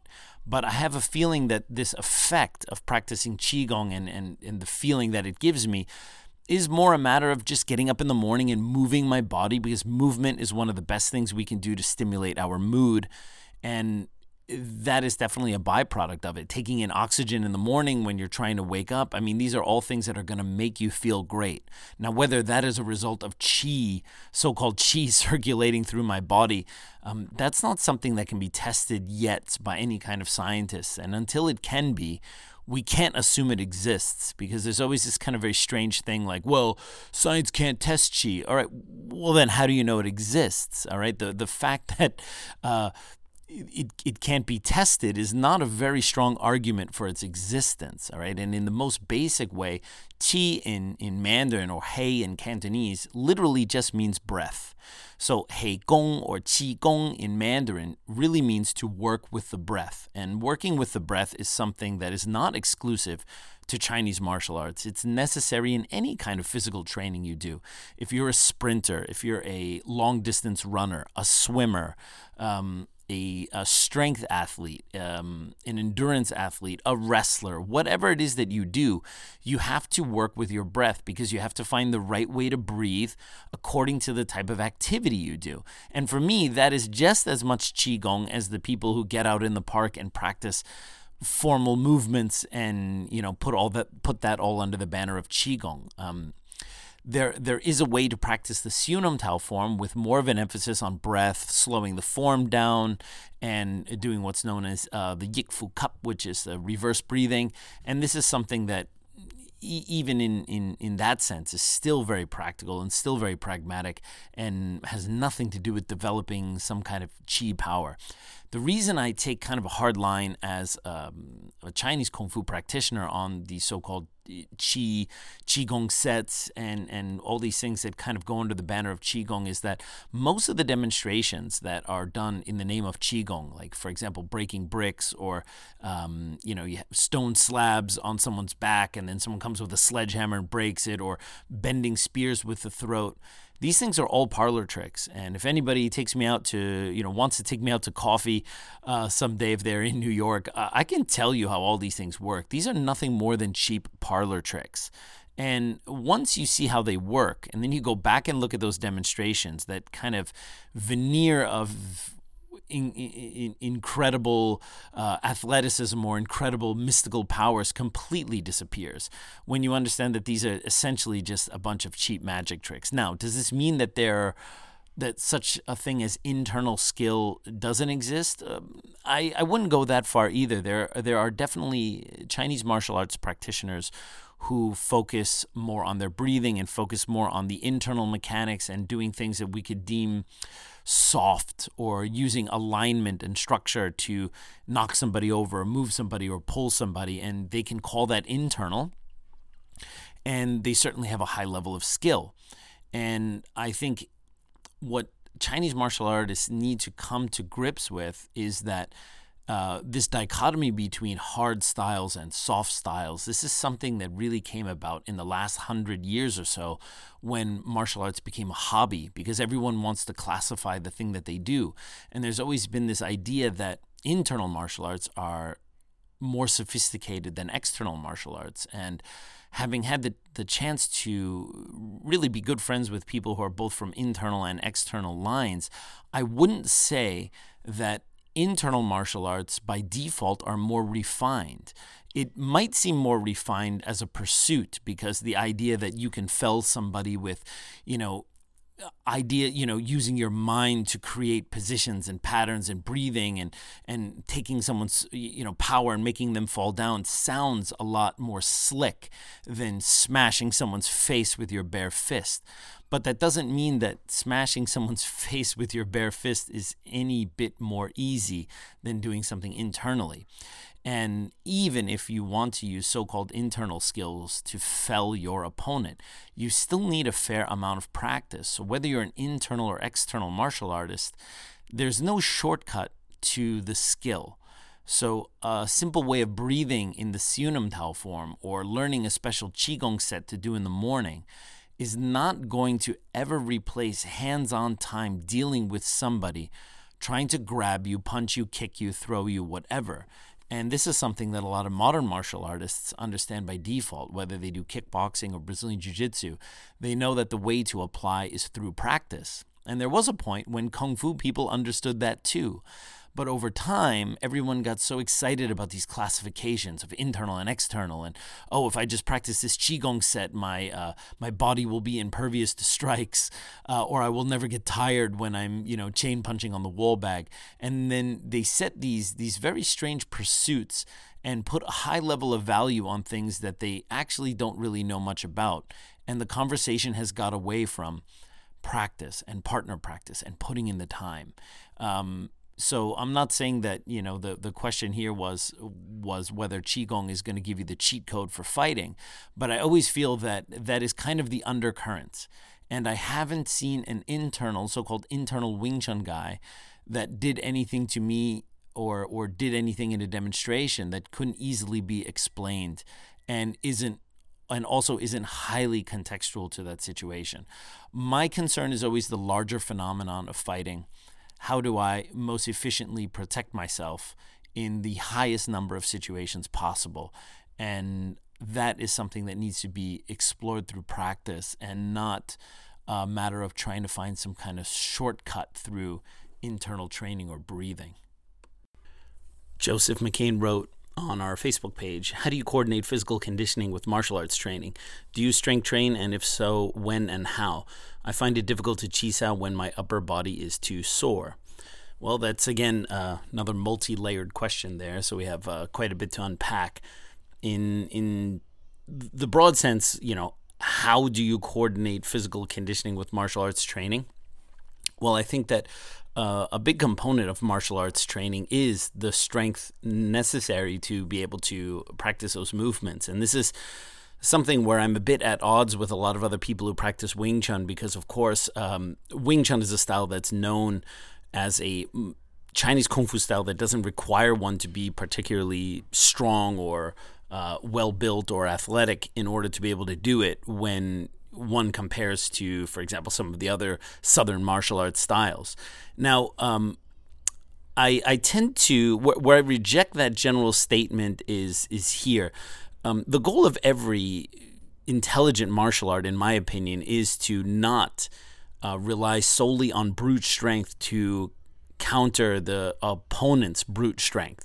And I think that in that aim, Wing Chun is not unique. If you listen to the definitions of judo or uh, karate or, or many other martial arts, they're going to say that as well. So when Wing Chun people kind of banty about this thing that, um, oh, we don't use, you know, strength uh, to fight our opponent, we use, you know, we use our opponent's strength against them. Well, get in line. Pretty much every martial art claims that, and that is not something that's unique to Wing Chun. Um, because this has kind of been the claim that's bandied about because of our uh, legend story that uh, Wing Chun comes from a woman, so clearly Wing Chun cannot be based on using force against force, that somehow gives people the implication by association that we do not need to be physically fit or athletic to do Wing Chun. And I think that that is um, an assumption and a jump that doesn't mean, need to be made. If you look at um, the idea that I don't want to have to rely on raw brute strength to counter the uh, strength of my opponent. But that does not imply somehow that I shouldn't value being physically fit or that I shouldn't aim to move better or um, to be stronger or to have better cardiovascular conditioning. So I don't make that jump. There are many Wing Chun Sifus, including those who come from my own line, that um, kind of use that to basically say, well, I don't need to be fit. And I see a number of sifus within the WT lineage, for example, that are. Uh, it's not a matter of them just being out of shape, um, but it's just a matter of them like they, they can't move well. They don't lift up their leg well. They can't kick well. They can't punch well, and they somehow allow themselves or they give themselves a pass because oh well wing chun you don't need to be athletic or in shape to do wing chun. And i go eh, i don't know about that. All things being equal you can still be practicing a style that doesn't require you to fight against your opponent's strength using your own strength. Does not mean and should not imply that you do not need to be physically fit by any stretch of the imagination. So when we look back to the Chinese from the Qing dynasty, and that's something that it's still within recent history that you can look up. I mean, you can go and do a Google search for people in the Qing dynasty. There were already photographs uh, and, and cameras available in, in, uh, the latter part of the Qing dynasty where you can see what the average person at that time looked like. And the average person in China at that time, especially the average man, was in shape. And the reason was because, well, this was um, how everybody was essentially at that time. They had to work really hard for everything they got. They had to work in the fields and they had to do, you know, their daily life was so physically demanding. And, you know, the, the amount of manual labor that the average man had to do, uh, or woman had to do as well, was you, you cannot compare it to today where we have an office job or we're spending all of our time hunched over looking at our phones. So when you say that the average person back then didn't need to rely on brute strength to apply Wing Chun, we're forgetting that the base of the average person back then was much stronger than it is today. So we do need to have a, a good physical fitness have good physical fitness as our foundation if we're going to practice these things. And I don't think that we are not supposed to be using brute strength or being stiff or, or using our muscle to outmuscle our opponent that is not an excuse to be lazy and, and, and out of shape. So I always like to um, preface anything I say about physical fitness with that, you know, that I do believe we should be in shape and we should move well in order to apply Wing Chun efficiently. And we should even just do it just as human beings, regardless of whether we practice martial arts or not. And I also like to remind people that the average person in the Qing dynasty was in better shape than the average American, let's say. So, yes, I do uh, practice physical conditioning, and uh, to a certain degree, I like to integrate as much of that with my Wing Chun training. That's just being efficient. So uh, there are certain types of physical conditioning that I can do on the wooden dummy and that I can do with a wall bag or a heavy bag or uh, steps and punches training, um, things that are essentially just doing Wing Chun at a more intense level, similar to what you would see a boxer doing, except that I'm doing it with Wing Chun instead of boxing movements, and that's a regular part of my training. In terms of strength training, there's really only a handful of things that I do to improve my raw strength. One of them um, is pull ups. Pull ups is nearly a daily thing for me if I'm not um, injured or sore or I don't have something else, I, um, have a pull up bar right in the door of my office. And every time I walk by, I do one or two pull ups when I'm leaving and entering my office. And then a couple times a week, I'll specifically do a pull up workout, which might just be a combination of free hangs, sets of pull ups, and um, sometimes I'll combine that with uh, knee bends and squats and, and push ups and things like that. I, I like to use my body weight more than I like to use uh, additional implements. So pull ups are big for me because pull ups is a whole body thing. And, um, you know, you're strengthening your grip, your wrists, your forearm, biceps, shoulders, all the kind of things that are really important for us in um, in martial arts, especially when we're trying to grab and push and punch. Um, I think that uh, the combination of push-ups and pull-ups is, pr- probably the two most efficient things you can do to improve raw strength besides actually practicing martial arts or doing wrestling or, or, or doing anything where you're physically engaging with somebody. Um, and that's a regular part of my daily routine uh, I do occasionally lift some kettlebells. I used to lift kettlebells a lot more than I did nowadays um, because I also use the Concept 2 rower for cardio, which is something I've talked about before. Um, that type of cardio training, because I do both aerobic and anaerobic, tends to also have a really positive effect in terms of developing muscle.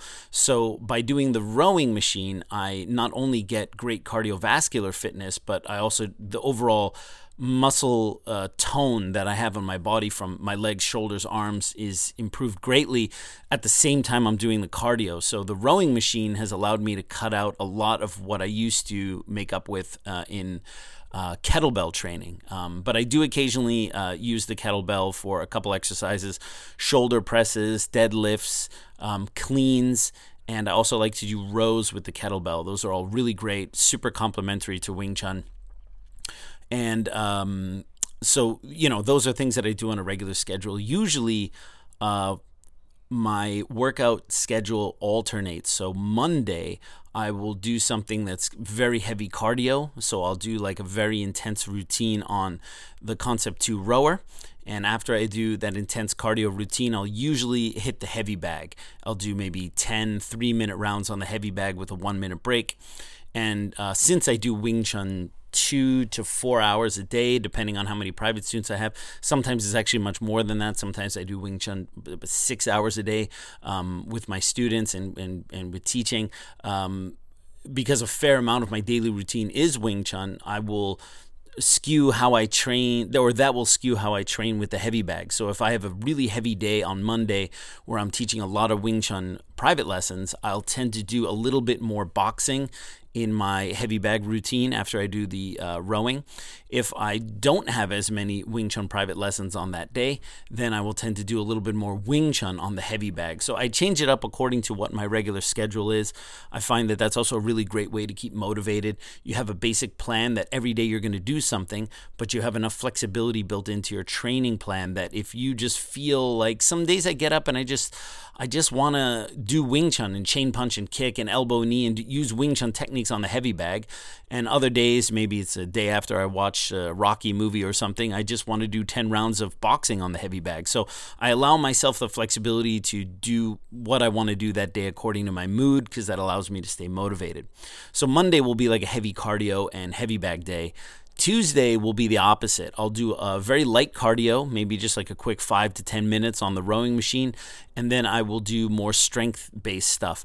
Now, the strength based stuff, like I said, most of it I get through the rowing, but I will usually use the Wing Chun weapons uh, for my strength based training. So I have routines with the long pole and routines with the double knives that I do that uh, increase upper body strength and lower body strength and the knives are really fantastic for forearm and wrist strength and the pole is also just great general um, uh, body strength training exercises. And uh, I will occasionally do some weapons training that I uh, learned from Maxifu, which is like the broadsword, uh, just to mix it up a little bit. So I try to keep the strength training close to the martial arts training. Um, but I will occasionally just do movement stuff. I'll do stuff from Monkey Kung Fu where I'm just squatting really low and I'll do odd angle push ups and I'll do things that might look like CrossFit or I'll use like uh, one of those body dummies and do jujitsu like movements on the ground just for uh, general movement. So I change it up quite a bit. And then that would be Tuesday. Wednesday would be a repeat of Monday, which would mean kind of heavy cardio and heavy bag. And then uh, Thursday would be back to lighter cardio, a little bit more strength training. And then uh, Friday, I usually don't do anything in particular because Friday I have a lot of private students, so I'm I basically will do about six hours of Wing Chun on Friday. So that'll be a day where I practice a lot of Chi Sao and tossing my students around and sparring, and you know I hold the pads for all of my students that do private training with me. So um, if you've ever held pads for for people who are at a certain level, that's also a workout in and of itself. So um, I try to make my workouts as organic as possible to um, to the Wing Chun and martial arts training that I do. So um, that's usually kind of a Monday through Thursday thing, and then Friday and Saturday I leave open to uh, my mood if I want to do anything else and uh, that's uh, what works for me. And that's in addition to my morning routine which i do um, i get up every morning. I've discussed that before. I have a light qigong routine that i do which is kind of eight exercises the eight section brocade which wakes up my joints. And i might do a couple pull-ups and things like that in the morning and just kind of wake up a little bit. And once a week i'll jog. My preferred cardio is rowing um, because it's the easiest on my joints and it's also the most motivating for me. I really don't like running, um, but once a week I meet with a trainer uh, who's a jujitsu trainer, and uh, I, I we grapple for an hour, and his school's about a mile away from where I am, and then I'll I'll run there one time a week, and that's the only time I'll ever jog. Um, and uh, I used I've grown to like it somewhat, but I think the only reason I like it is because I only do it once a week. I don't think I could run every day, and I don't think my joints would like that too much either. So um, yeah, and the final point, I find it difficult to do chi when my upper body's too sore. Well, yes, we. Uh, we need to create a baseline of fitness uh, that we can push a little bit every day. But certainly, if you're getting to the point where you're so sore that you can't practice chi sao, um, you want to rest a little bit more or you want to taper your workout so you're not getting to that point because it doesn't really help you to be training uh, skill, to be doing skill based training when your body's completely sore. And rest is really, really important. Um, of course, there are a lot of people that worry about things like overtraining. Um, it's always funny. People are always like, well, aren't you worried about overtraining every day? Well, it can happen for sure, but you will know your own body. And the more you train, the more you practice, the more you'll be aware if you are overtraining. And I think there are a lot of people out there who don't train at all because of some perceived fear of overtraining. They're so afraid of overtraining, they don't train at all. You know, allow yourself to overtrain every once in a while. Feel what that's like, and your body tells you, hey, that was too much. And then you have some new input, and then you taper it down and you adjust accordingly, just like you would uh, applying this scientific method to any other part of your life. So don't be afraid to overtrain once, you know, every now and again, because that's going to teach you where your limits are. It's okay to every once in a while find out where your limits are. Um, but I wouldn't recommend constantly being sore, especially when you're there for your skill training uh, sessions. So Craig Savino wrote into our Facebook page of the various Wing Chun movies, from The Prodigal Son to the various Ip Man films, where have they been successful versus unsuccessful in their portrayal of the martial art? Interested in how you feel these films capture the feel and essence of the martial art and the challenge between capturing the essence versus capturing technical notes and applications. Well, this is a really great question, and of course, when we look at the Yip Man movies or we look at any of the Wing Chun movies, it's kind of a kind of a double edged sword for us because I think um, any qualified Wing Chun practitioner probably has some technical issue with some of the choreography in nearly any portrayal of Wing Chun on the big screen.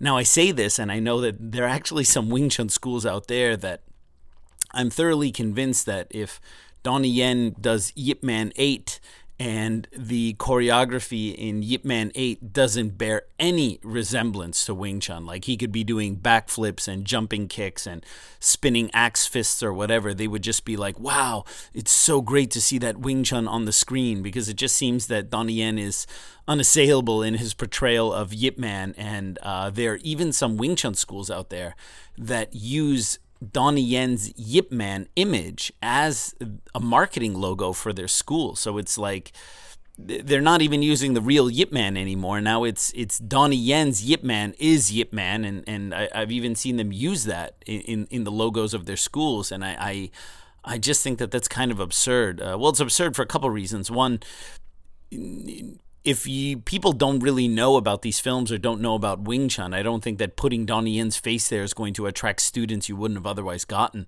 And two, if you do claim to teach some kind of traditional Wing Chun or whatever, I I, I don't see why putting an actor who's not even a Wing Chun practitioner himself as the logo for your school is is any kind of smart branding. But but anyway, but I digress. Uh, every time the Yip Man movies come out, we always have an influx of new students. Usually, uh, the influx is of Chinese students. So uh, they, they have a strange effect of, of bringing a lot more uh, Asian students to our school in New York, um, whereas Western students tend to trickle in all year round, but Chinese students tend to come in in big bursts around the times that these movies come in.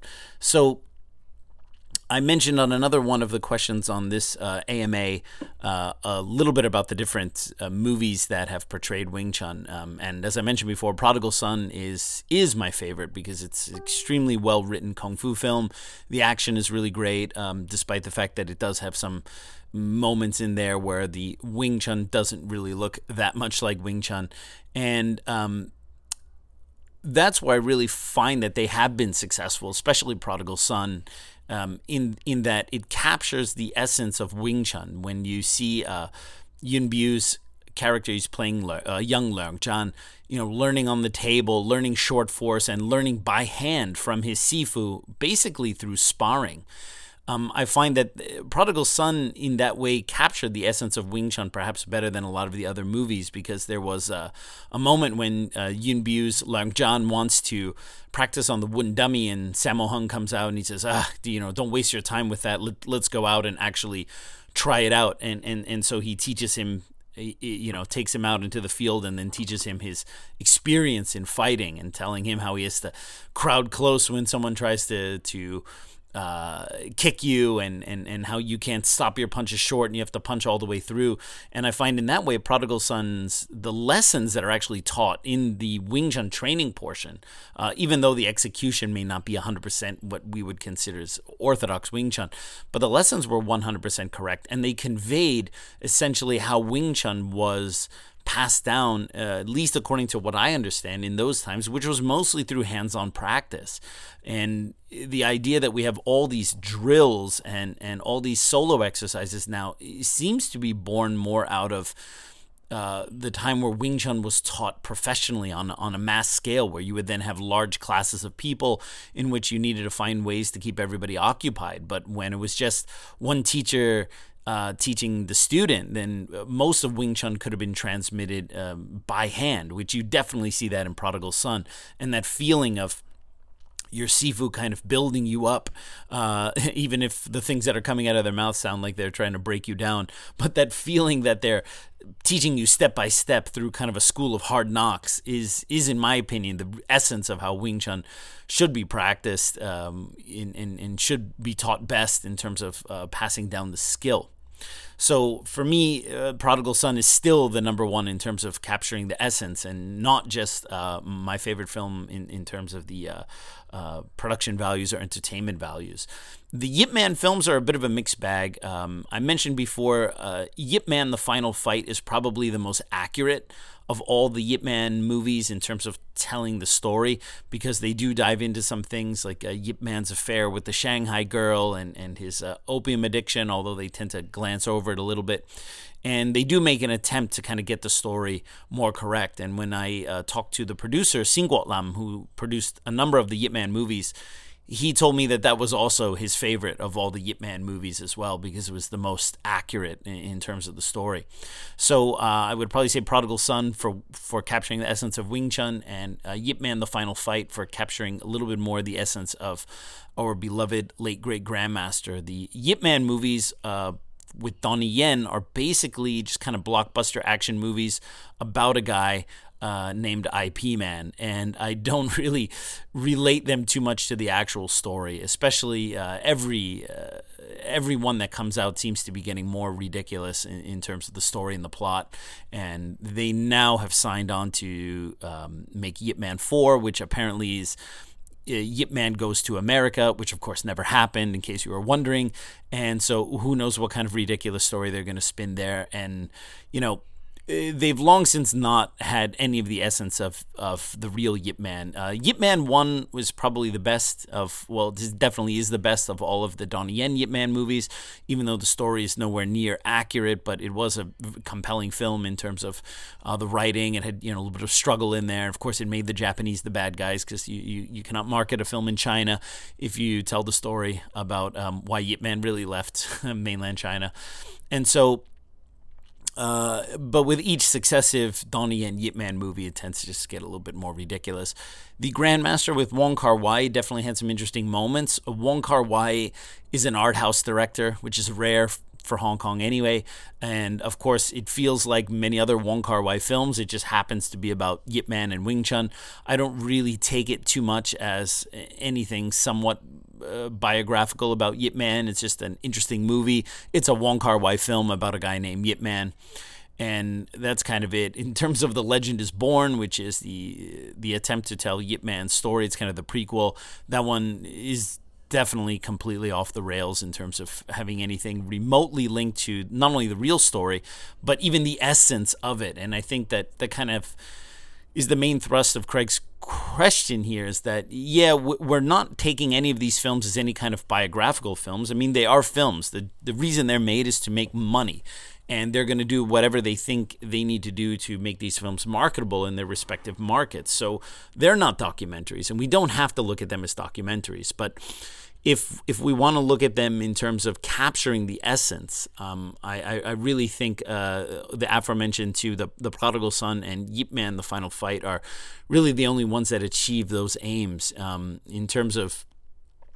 uh, capturing the the technical essence of Wing Chun. Well, you know, you cannot even get two students of Grandmaster Yip Man to agree on how Bong Sao is supposed to be applied. So that's always going to be an issue because if you have one Sifu doing the choreography, so you had um, Leo Au-Yeung doing, I think, the, the having some hand in the choreography for the first film. Then, of course, people who are not fans of Yip Chun's way of doing Wing Chun are not going to be big fans of that. And then I think uh, Cliff Au-Yeung, uh, who's a Wong Shun Leung student, did some of the stuff in the second film, and then if you're not particularly um, thrilled with the the Wong Shun Leung style of doing Wing Chun, you're not gonna uh, like the way the choreography looks in there. So I think that you know probably if there's a film in which your sifu or your lineage had a hand in doing the choreography, you're going to by default think that one is the best one.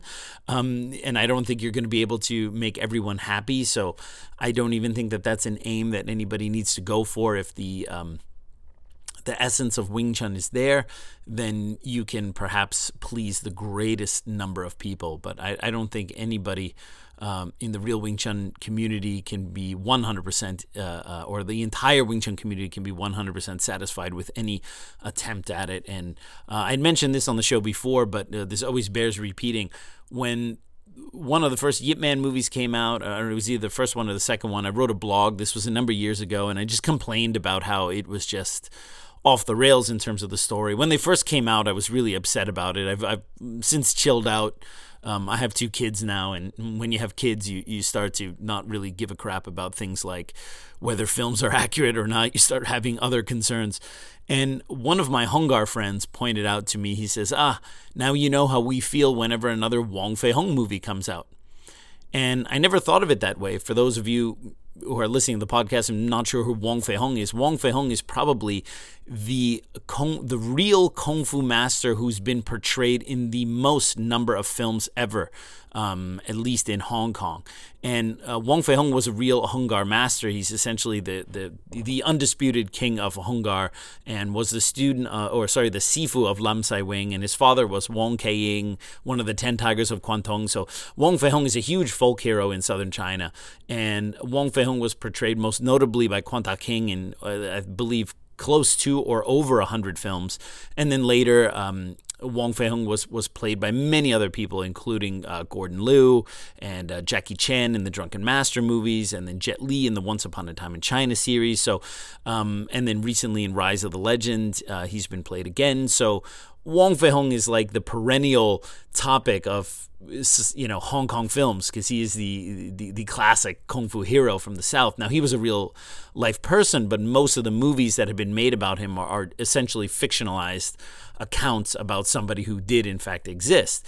And I generally watch Wong Fei Hung movies with the same uh, attention to the veracity of the the history as I would any other kung fu movie because well I'm not a Hong Kong guy so whether Wong Fei Hung really uh, you know fought on the um, uh, on the Zhong while he was doing light uh, lion dancing against some other school. Whether that actually happened doesn't doesn't really sway the needle for me because well I'm not a Hung Gar guy. But the moment they portray a Wing Chun guy, I'm like, wait a minute, that didn't happen, that didn't happen, and I get really upset. And so one of my friends who practice Hong Kong said, yeah, now you know how we feel about the Wong Fei Hung movies. So I realized, yeah, I suppose we are now all in the same boat that our beloved Grandmaster is also the topic of a number of popular films. Robert Puig wrote into the Facebook page, are Hong Kong Gosao uh, and Lutsao inventions of Grandmaster Leung Ting, or did those actually come from Yip Man? I don't see many Yip Man students doing that. Well, this is a pretty heavy question, and I suppose I could easily do an entire podcast just answering this. The uh, distinctions between Gosao and Lutsao and, and the, the, different types of freehand training we have in Wing Chun, in, in WT, in the Leung Ting system, is, is not something that's easily explained in an audio podcast. And, and even in a visual medium, it'd be difficult to explain it in any kind of way that's meaningful for people who, who, who practice the, the art. This is kind of definitely something that needs to be experienced. So I'm gonna kind of do it, try to do it some justice here, but it, it's not to be the easiest thing to to describe on an audio podcast. So, um, guosao, uh, meaning crossing hands, is um, a, essentially a, a, a type of uh, a, a, term that describes the chisao sparring that we do. In the WT system, uh, the chisao is taught in a very structured way, and that has been both the blessing and the curse of Leung Ting's Wing Chun uh, most notably in Europe, where um, a lot of people had learned the Chisao sequences from Grandmaster Leung Ting, but they had not gotten the Hong Kong method of integrating these things into what's called Guosao or Lutsao. And this is something that really is only done from teacher to student. So, um, in and when I talk about the European Wing Chun method, I, I need to um, explain um, as as many know, um, Grandmaster Leung Ting taught all over the world. and, in Europe, especially Western Europe, was his big stronghold, and that's where most WT or so-called Leung Ting Wing Chun schools exist in the world. And the success that they had in Europe and still have in Europe to this day is really staggering. Um, the European Wing Chun organization has since gone on to completely change up their programs and um, quite frankly, they have distanced themselves quite a bit from Grandmaster Leung Ting in the last few years, um, especially since Grandmaster Leung Ting's unfortunate incident with uh, um, in 2009, where he, he, he had some an unfortunate domestic violence issue, and, and the EWTO decided to really go in another direction and, and develop things in their own way. So the EWTO now, um, the Wing Chun that's taught there is uh, is you know they still retain the classic Hong Kong Wing Chun that they have from Leung Ting, but they have now integrated other aspects as well from grappling and, and, and MMA and, and internal martial arts, and, and they have a, a pretty wide offering. So it, it's difficult to talk about the EWTO uh, on in the same breath that I talk about Hong Kong Wing Chun because the, the two the two things are, are, are quite different now, and um, and that's not meant in there's, there's absolutely no judgment call in there. What the EWTO is doing right now is they're going in their own direction, and this is something that should be applauded in martial arts because in in Chinese martial arts and traditional martial arts in general, being original and developing your own thing is usually not.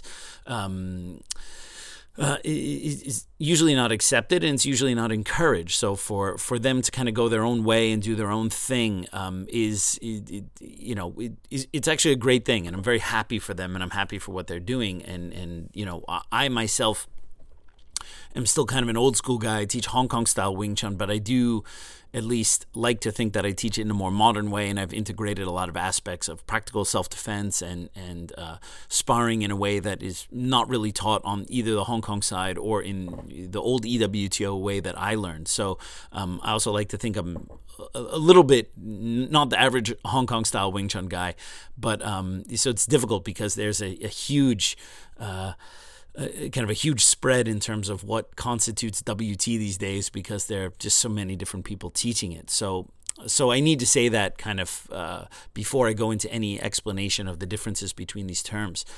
Letsao it quite simply means free hand. Now, it it in the old days it used to be uh, narrowly defined as sparring. So any kind of sparring, any kind of practical fighting, any kind of time that you were using your Wing Chun either against other Wing Chun or against non Wing Chun, that was called Letsao. And purely speaking, that's that's not really the definition of Letsao. When we, we talk about Chi Sao, Sao means that our hands are sticking, means you your hands are, are, are clinging to your partner's arms there are moments in Chi when you're doing Lap Sao, when you're doing cross-handed stuff, where one hand is free and one hand is sticking right? So both of your hands are not entirely sticking, right? Just maybe one hand is sticking, your other hand is in a wu sao, right? Maybe your partner's in a punch and you're doing bong sao, wu sao. So your wu sao is free and your partner's wu sao is free. And the moment that occurs, that's already lat sao that means that there is a hand that is free.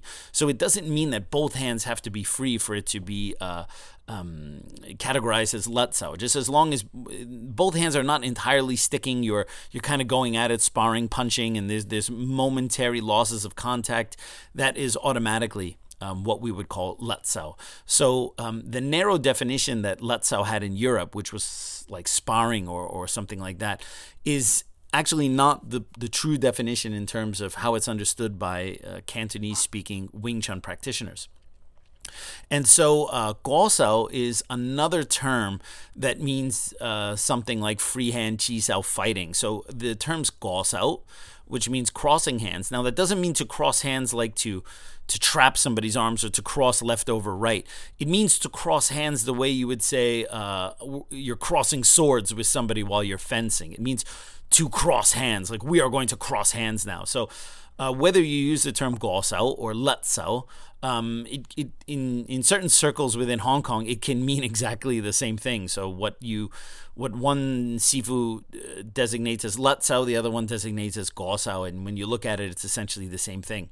And this is an application of your Chi Sao techniques as well as your fighting techniques in one thing. So you are combining your footwork and your punches and your steps and your chisao and your uh, um, punching techniques, controlling techniques in a kind of a mix. So there's no then there's no prearrangement. So this is essentially what Guosao or, or, or Letsao is. Now there's a way to build this up step by step. In uh, Leung Ting Wing Chun, you would learn uh, what's known as sections or sequences. You would learn like a couple cycles of movement, and then you would try to apply those movements when your partner resists and defends and does different things. And that, of course, brings about a number of different variations. And this is something that really needs to be taught by hand by an instructor, or you need to learn it at a school that's qualified. And there are very few people that can really do it well. I've even had the uh, um, very difficult task of, of taking on students who had learned Wing Chun elsewhere, WT, because even in the States, there were a lot of people who learned the so called Leung Ting Wing Chun who didn't actually know how to do Guosao or Letsao. They thought Letsao was some kind of prearranged sparring exercise, or they thought that Guosao just meant free Chisao or some kind of free for all, and they really couldn't do it. And so these were even people who are like high level technicians, and they had come and trained with me for a little bit. And it was very difficult to get them to understand what this was because they had so many preconceived notions of what they thought Chisao was and what they thought the training was.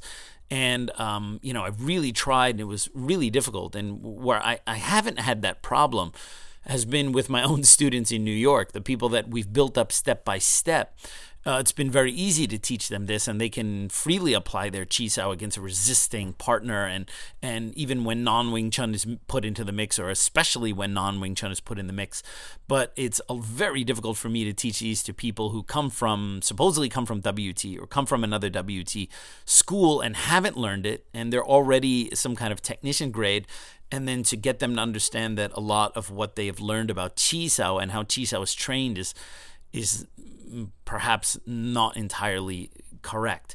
So um, again, it's kind of difficult to explain exactly what it is, and it really must be taught by hand. Now, as to whether these are inventions of Grandmaster Leung Ting or not, well, what what Grandmaster Leung Ting did is he he codified uh, the Chi Sao movements into programs so that the future generations would know exactly how would have all the movements kind of like a set list all right? This is this is the most common attack this is how you defend it this is how you do Lap Sao these are the different attacks from Lap Sao so on and so forth so that these things would get transmitted almost like a script so that future generations would not be losing movements um, which was always a problem in traditional Wing Chun, that Sifus would generally teach the techniques that they liked, and some of their less favorite techniques wouldn't get passed on, and then so the, the entire palette of what was available in Wing Chun wouldn't be accurately passed on to the next generation because there was no set standard, right? So Ting created that set standard.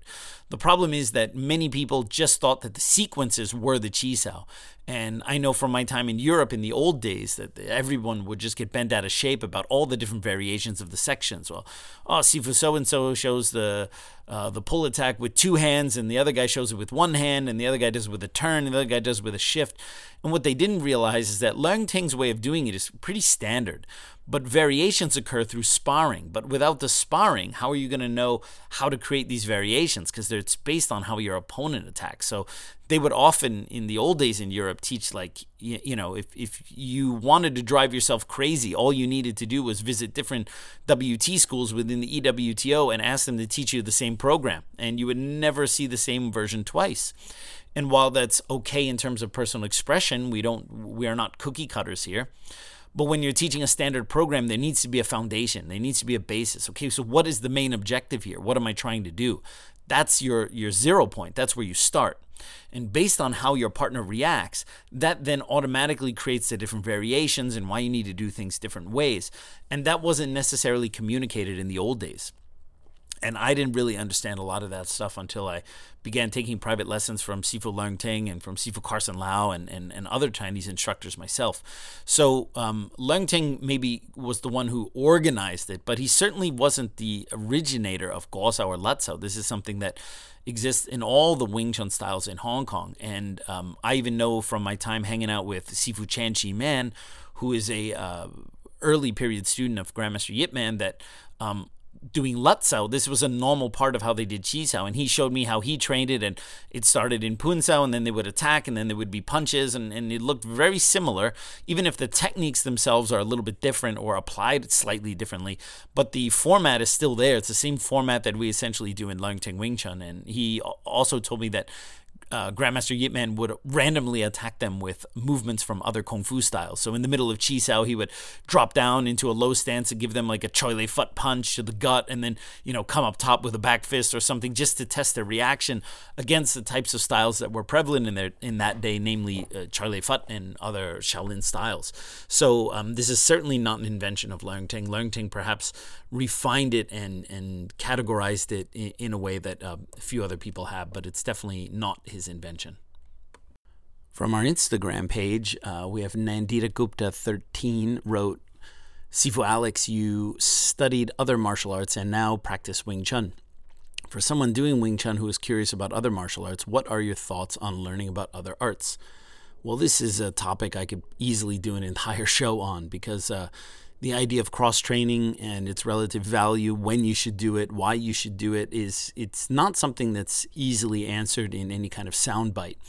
And certainly, the path that one person takes doesn't necessarily need to be the same path that you take. So, I'm I always have to be a little bit cautious with this kind of stuff because, um, first of all, when when anybody decides to practice any kind of martial art, nowadays, especially with the internet and social media, we're constantly being bombarded with all sorts of imagery from you know all sorts of other things that we could be occupying our time with. So if you are doing martial arts and you're liking a lot of martial arts stuff on Facebook, then you are also seeing a lot of videos and a lot of things that are just kind of coming into your feed that uh, you know give you the impression that oh look well you could also do this and you could also do this and well what about kickboxing? What about karate? And what about jiu-jitsu? And what about this? And so it's really easy to be distracted by these things. And often what we um, admire in martial artists regardless of the style is the confidence they have to do that style and to be really good at something. And it's really easy to uh, look at somebody who is very accomplished in another martial arts style that's not ours and confuse that level of security and that level of confidence with a lack of security and confidence in where we are at in our own martial art. And uh, again, it's the perennial problem of social media. It's that you are comparing your internal struggle to the highlight reel of other people. So it's easy to sometimes think if you see somebody, let's say, who is doing um, karate and, they just look hardcore and they got these amazing kicks and they're doing all this stuff, and you go, wow, I, I can't kick that way and I, I can't punch that way and I don't know how to do that. And, and then that somehow become a catalyst for you to lose confidence in the thing that you're doing and uh, and again, I'm, I'm not actually saying that that's the case here. I'm just uh, I've been teaching for 15 years, and I, I get a lot of very similar questions, and I I realize that it's not always the case that people ask for the same reasons, but I, I tend to have a feeling that a lot of times people will tend to look at you know highlight reels of other martial arts and confuse that with their own incompetence or their lack of uh, achievement in their current martial art and think, oh, maybe I should do what that person is doing because then I could be doing that. Not realizing that there are also highlight reels of people who are doing the very same martial art that you yourself are practicing. Uh, in, in this case, I would assume that's Wing Chun.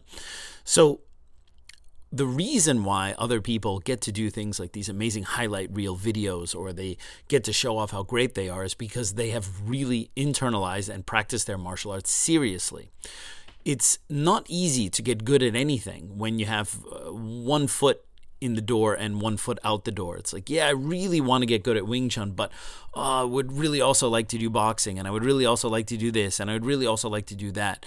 And what ends up happening is you get this really scattered focus where instead of really focusing on getting good at one thing, you try to plug that up by doing a bunch of things and not really uh, achieving anything. And so uh, when I came to Wing Chun, I had done seven years of Taekwondo. I had a black belt. I had uh, also done a few other martial arts here and there. And while I was doing Wing Chun, I, I did test out some other things, but Wing Chun was always the thing that I really liked in this late stage of my career, um, I do train weekly with a Brazilian Jiu Jitsu expert because I want to make sure that the anti grappling and the anti takedown stuff that I teach my students is really relevant to what people are actually doing. So I, I um, train with one of the best guys in New York, and I do that once a week. I also regularly train in boxing to you know get some ideas in terms of how to improve the uh, training methods and, and uh, teaching methods that I, I, do in Wing Chun, and to make sure that students are aware of the kind of things that can happen when we practice against other martial arts. And I do that as kind of a research for the program that I teach in Wing Chun because I'm constantly refining it. Um, and I'm I feel able to do that because I've been doing Wing Chun for 22 years, and I feel very confident in the Wing Chun that I'm doing, and and uh, I I know that um, when I practice these other things, I'm looking at it with a sense of finding what's in common, and also how I can improve the way Wing Chun is taught a lot of people practice other martial arts in this kind of buffet line way where it's like okay i'm gonna do wing, wing chun and then i'm gonna do boxing and then i'm gonna do uh, jiu-jitsu and then i'm gonna do uh, kickboxing and, and hoping that by accumulating all of this knowledge they're somehow going to solve the riddle of personal protection or or dealing with violence. And all the different martial arts approach this uh, topic a little bit differently and it's difficult to say which one is better than the other. Uh, people essentially have to find the right one for them. If you look at most people who are wrestlers and you look at the kind of body type that they have, the mentality they have, you know, good luck convincing a wrestler that he would be better suited doing Krav Maga or would be better suited doing uh, Muay Thai kickboxing because wrestling suits their mentality, suits their personality. Uh, same thing with somebody who would do Brazilian Jiu Jitsu, probably doesn't want to hear anything about the healing benefits of Tai Chi. or uh, somebody who's just really into Muay Thai kickboxing is probably not that interested in learning gun disarms from uh, self defense experts. So um, people are generally attracted to the martial arts that suit their mentality, suit their temperament, suit their body type. And regardless of what that martial art is, uh, when you find the right one, you'll know it. And when you're practicing your martial art of choice, you need to really practice it wholeheartedly and, and get really serious about study. Um, not just practicing in the class, but practicing at home, reading books about it, reading you know tutorials online about it, finding everything you can about just essentially becoming obsessed, so that you really know that you are getting as much as you can from this martial art as you possibly could and not just trying to view it as a product that you are hoping to get all the great benefits from, but with no more um, dedication than a spectator in the stands at a baseball game. And because if that's the way we look at our martial arts, uh, we're no better served doing three other ones uh, if we're just going to kind of sit as a spectator and hoping that by virtue of wearing a jiu-jitsu gi, we are now suddenly going to figure everything out, or by virtue of uh, putting on Muay Thai sh- shorts, we are now going to understand everything we need to know about fighting, or by joining a Wing Chun school and putting on a Wing Chun shirt, now we know everything we're going to need to know. Um, your martial art, regardless of choice, is going to become a lifestyle if you want it to be internalized. And that is regardless of which one you pick. And it, I would suggest that one would really try to uh, get into their martial art deeply and thoroughly before easily making the kind of buffet style choice of going, mm, but what's going on over here? And having a very scattered focus because there's a difference between having an open mind and having an unfocused one or an undisciplined one. And there's a way to approach multidiscipline training in a very focused and disciplined way, and there's a way to do it in a very undisciplined way where we're treating it as if it were just a buffet. Ristin Rebelos wrote into our uh, Facebook page, uh, What are some eye opening moments that you had throughout learning Wing Chun? And do you still have these moments nowadays? Um, yeah, well, actually, Wing Chun, like any other martial art, I think it's a, it's, it's a process. So the more you practice, the more you're going to learn, the more you're going to internalize. Um, these days, um, I still have um, eye opening moments or aha moments when I'm practicing, especially when I'm comparing some of the movement ideas in Wing Chun to some of the other styles and realizing how.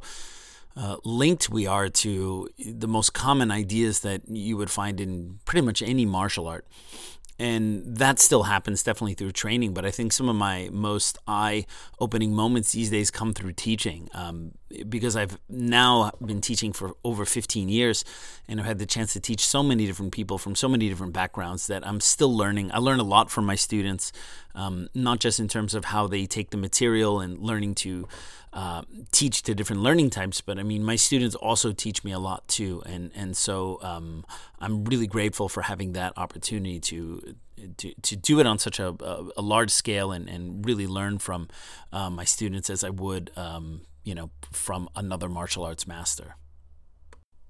Well, I had a really fantastic time doing this AMA. I hope you guys really liked it. I look forward to doing more of these in the future. Like I said at the top of the show, uh, we're going to be doing one with Sean um, next. So uh, look forward for that post. You guys can write in all the questions you have for Big Sean to answer on his AMA.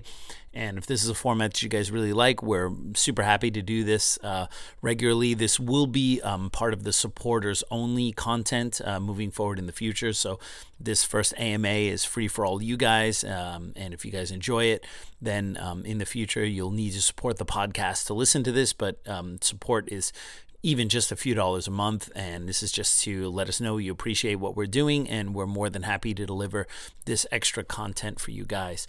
Hope you enjoyed it, and uh, we'll see you soon. Take care. Thank you for listening to our latest episode. Please help get the word out there by sharing this and other episodes on your favorite social media platforms. If you're enjoying the Dudes of Kung Fu podcast, there are many ways in which you can support it. Go to dudesofkungfu.com slash support to find out how you can help your favorite Kung Fu podcast. We're currently using Patreon to automate great benefits to those who support the show. As a supporter of the dudes, you'll get early access to episodes, as well as a number of other benefits based on your donation level. This includes in depth topic lectures and even monthly live video conferences with the dudes. Again, go to dudesofkungfu.com slash support to find out more about that. As always, you can support us in small ways as well. Give us a like at the Dudes of Kung Fu Facebook page and share links to episodes.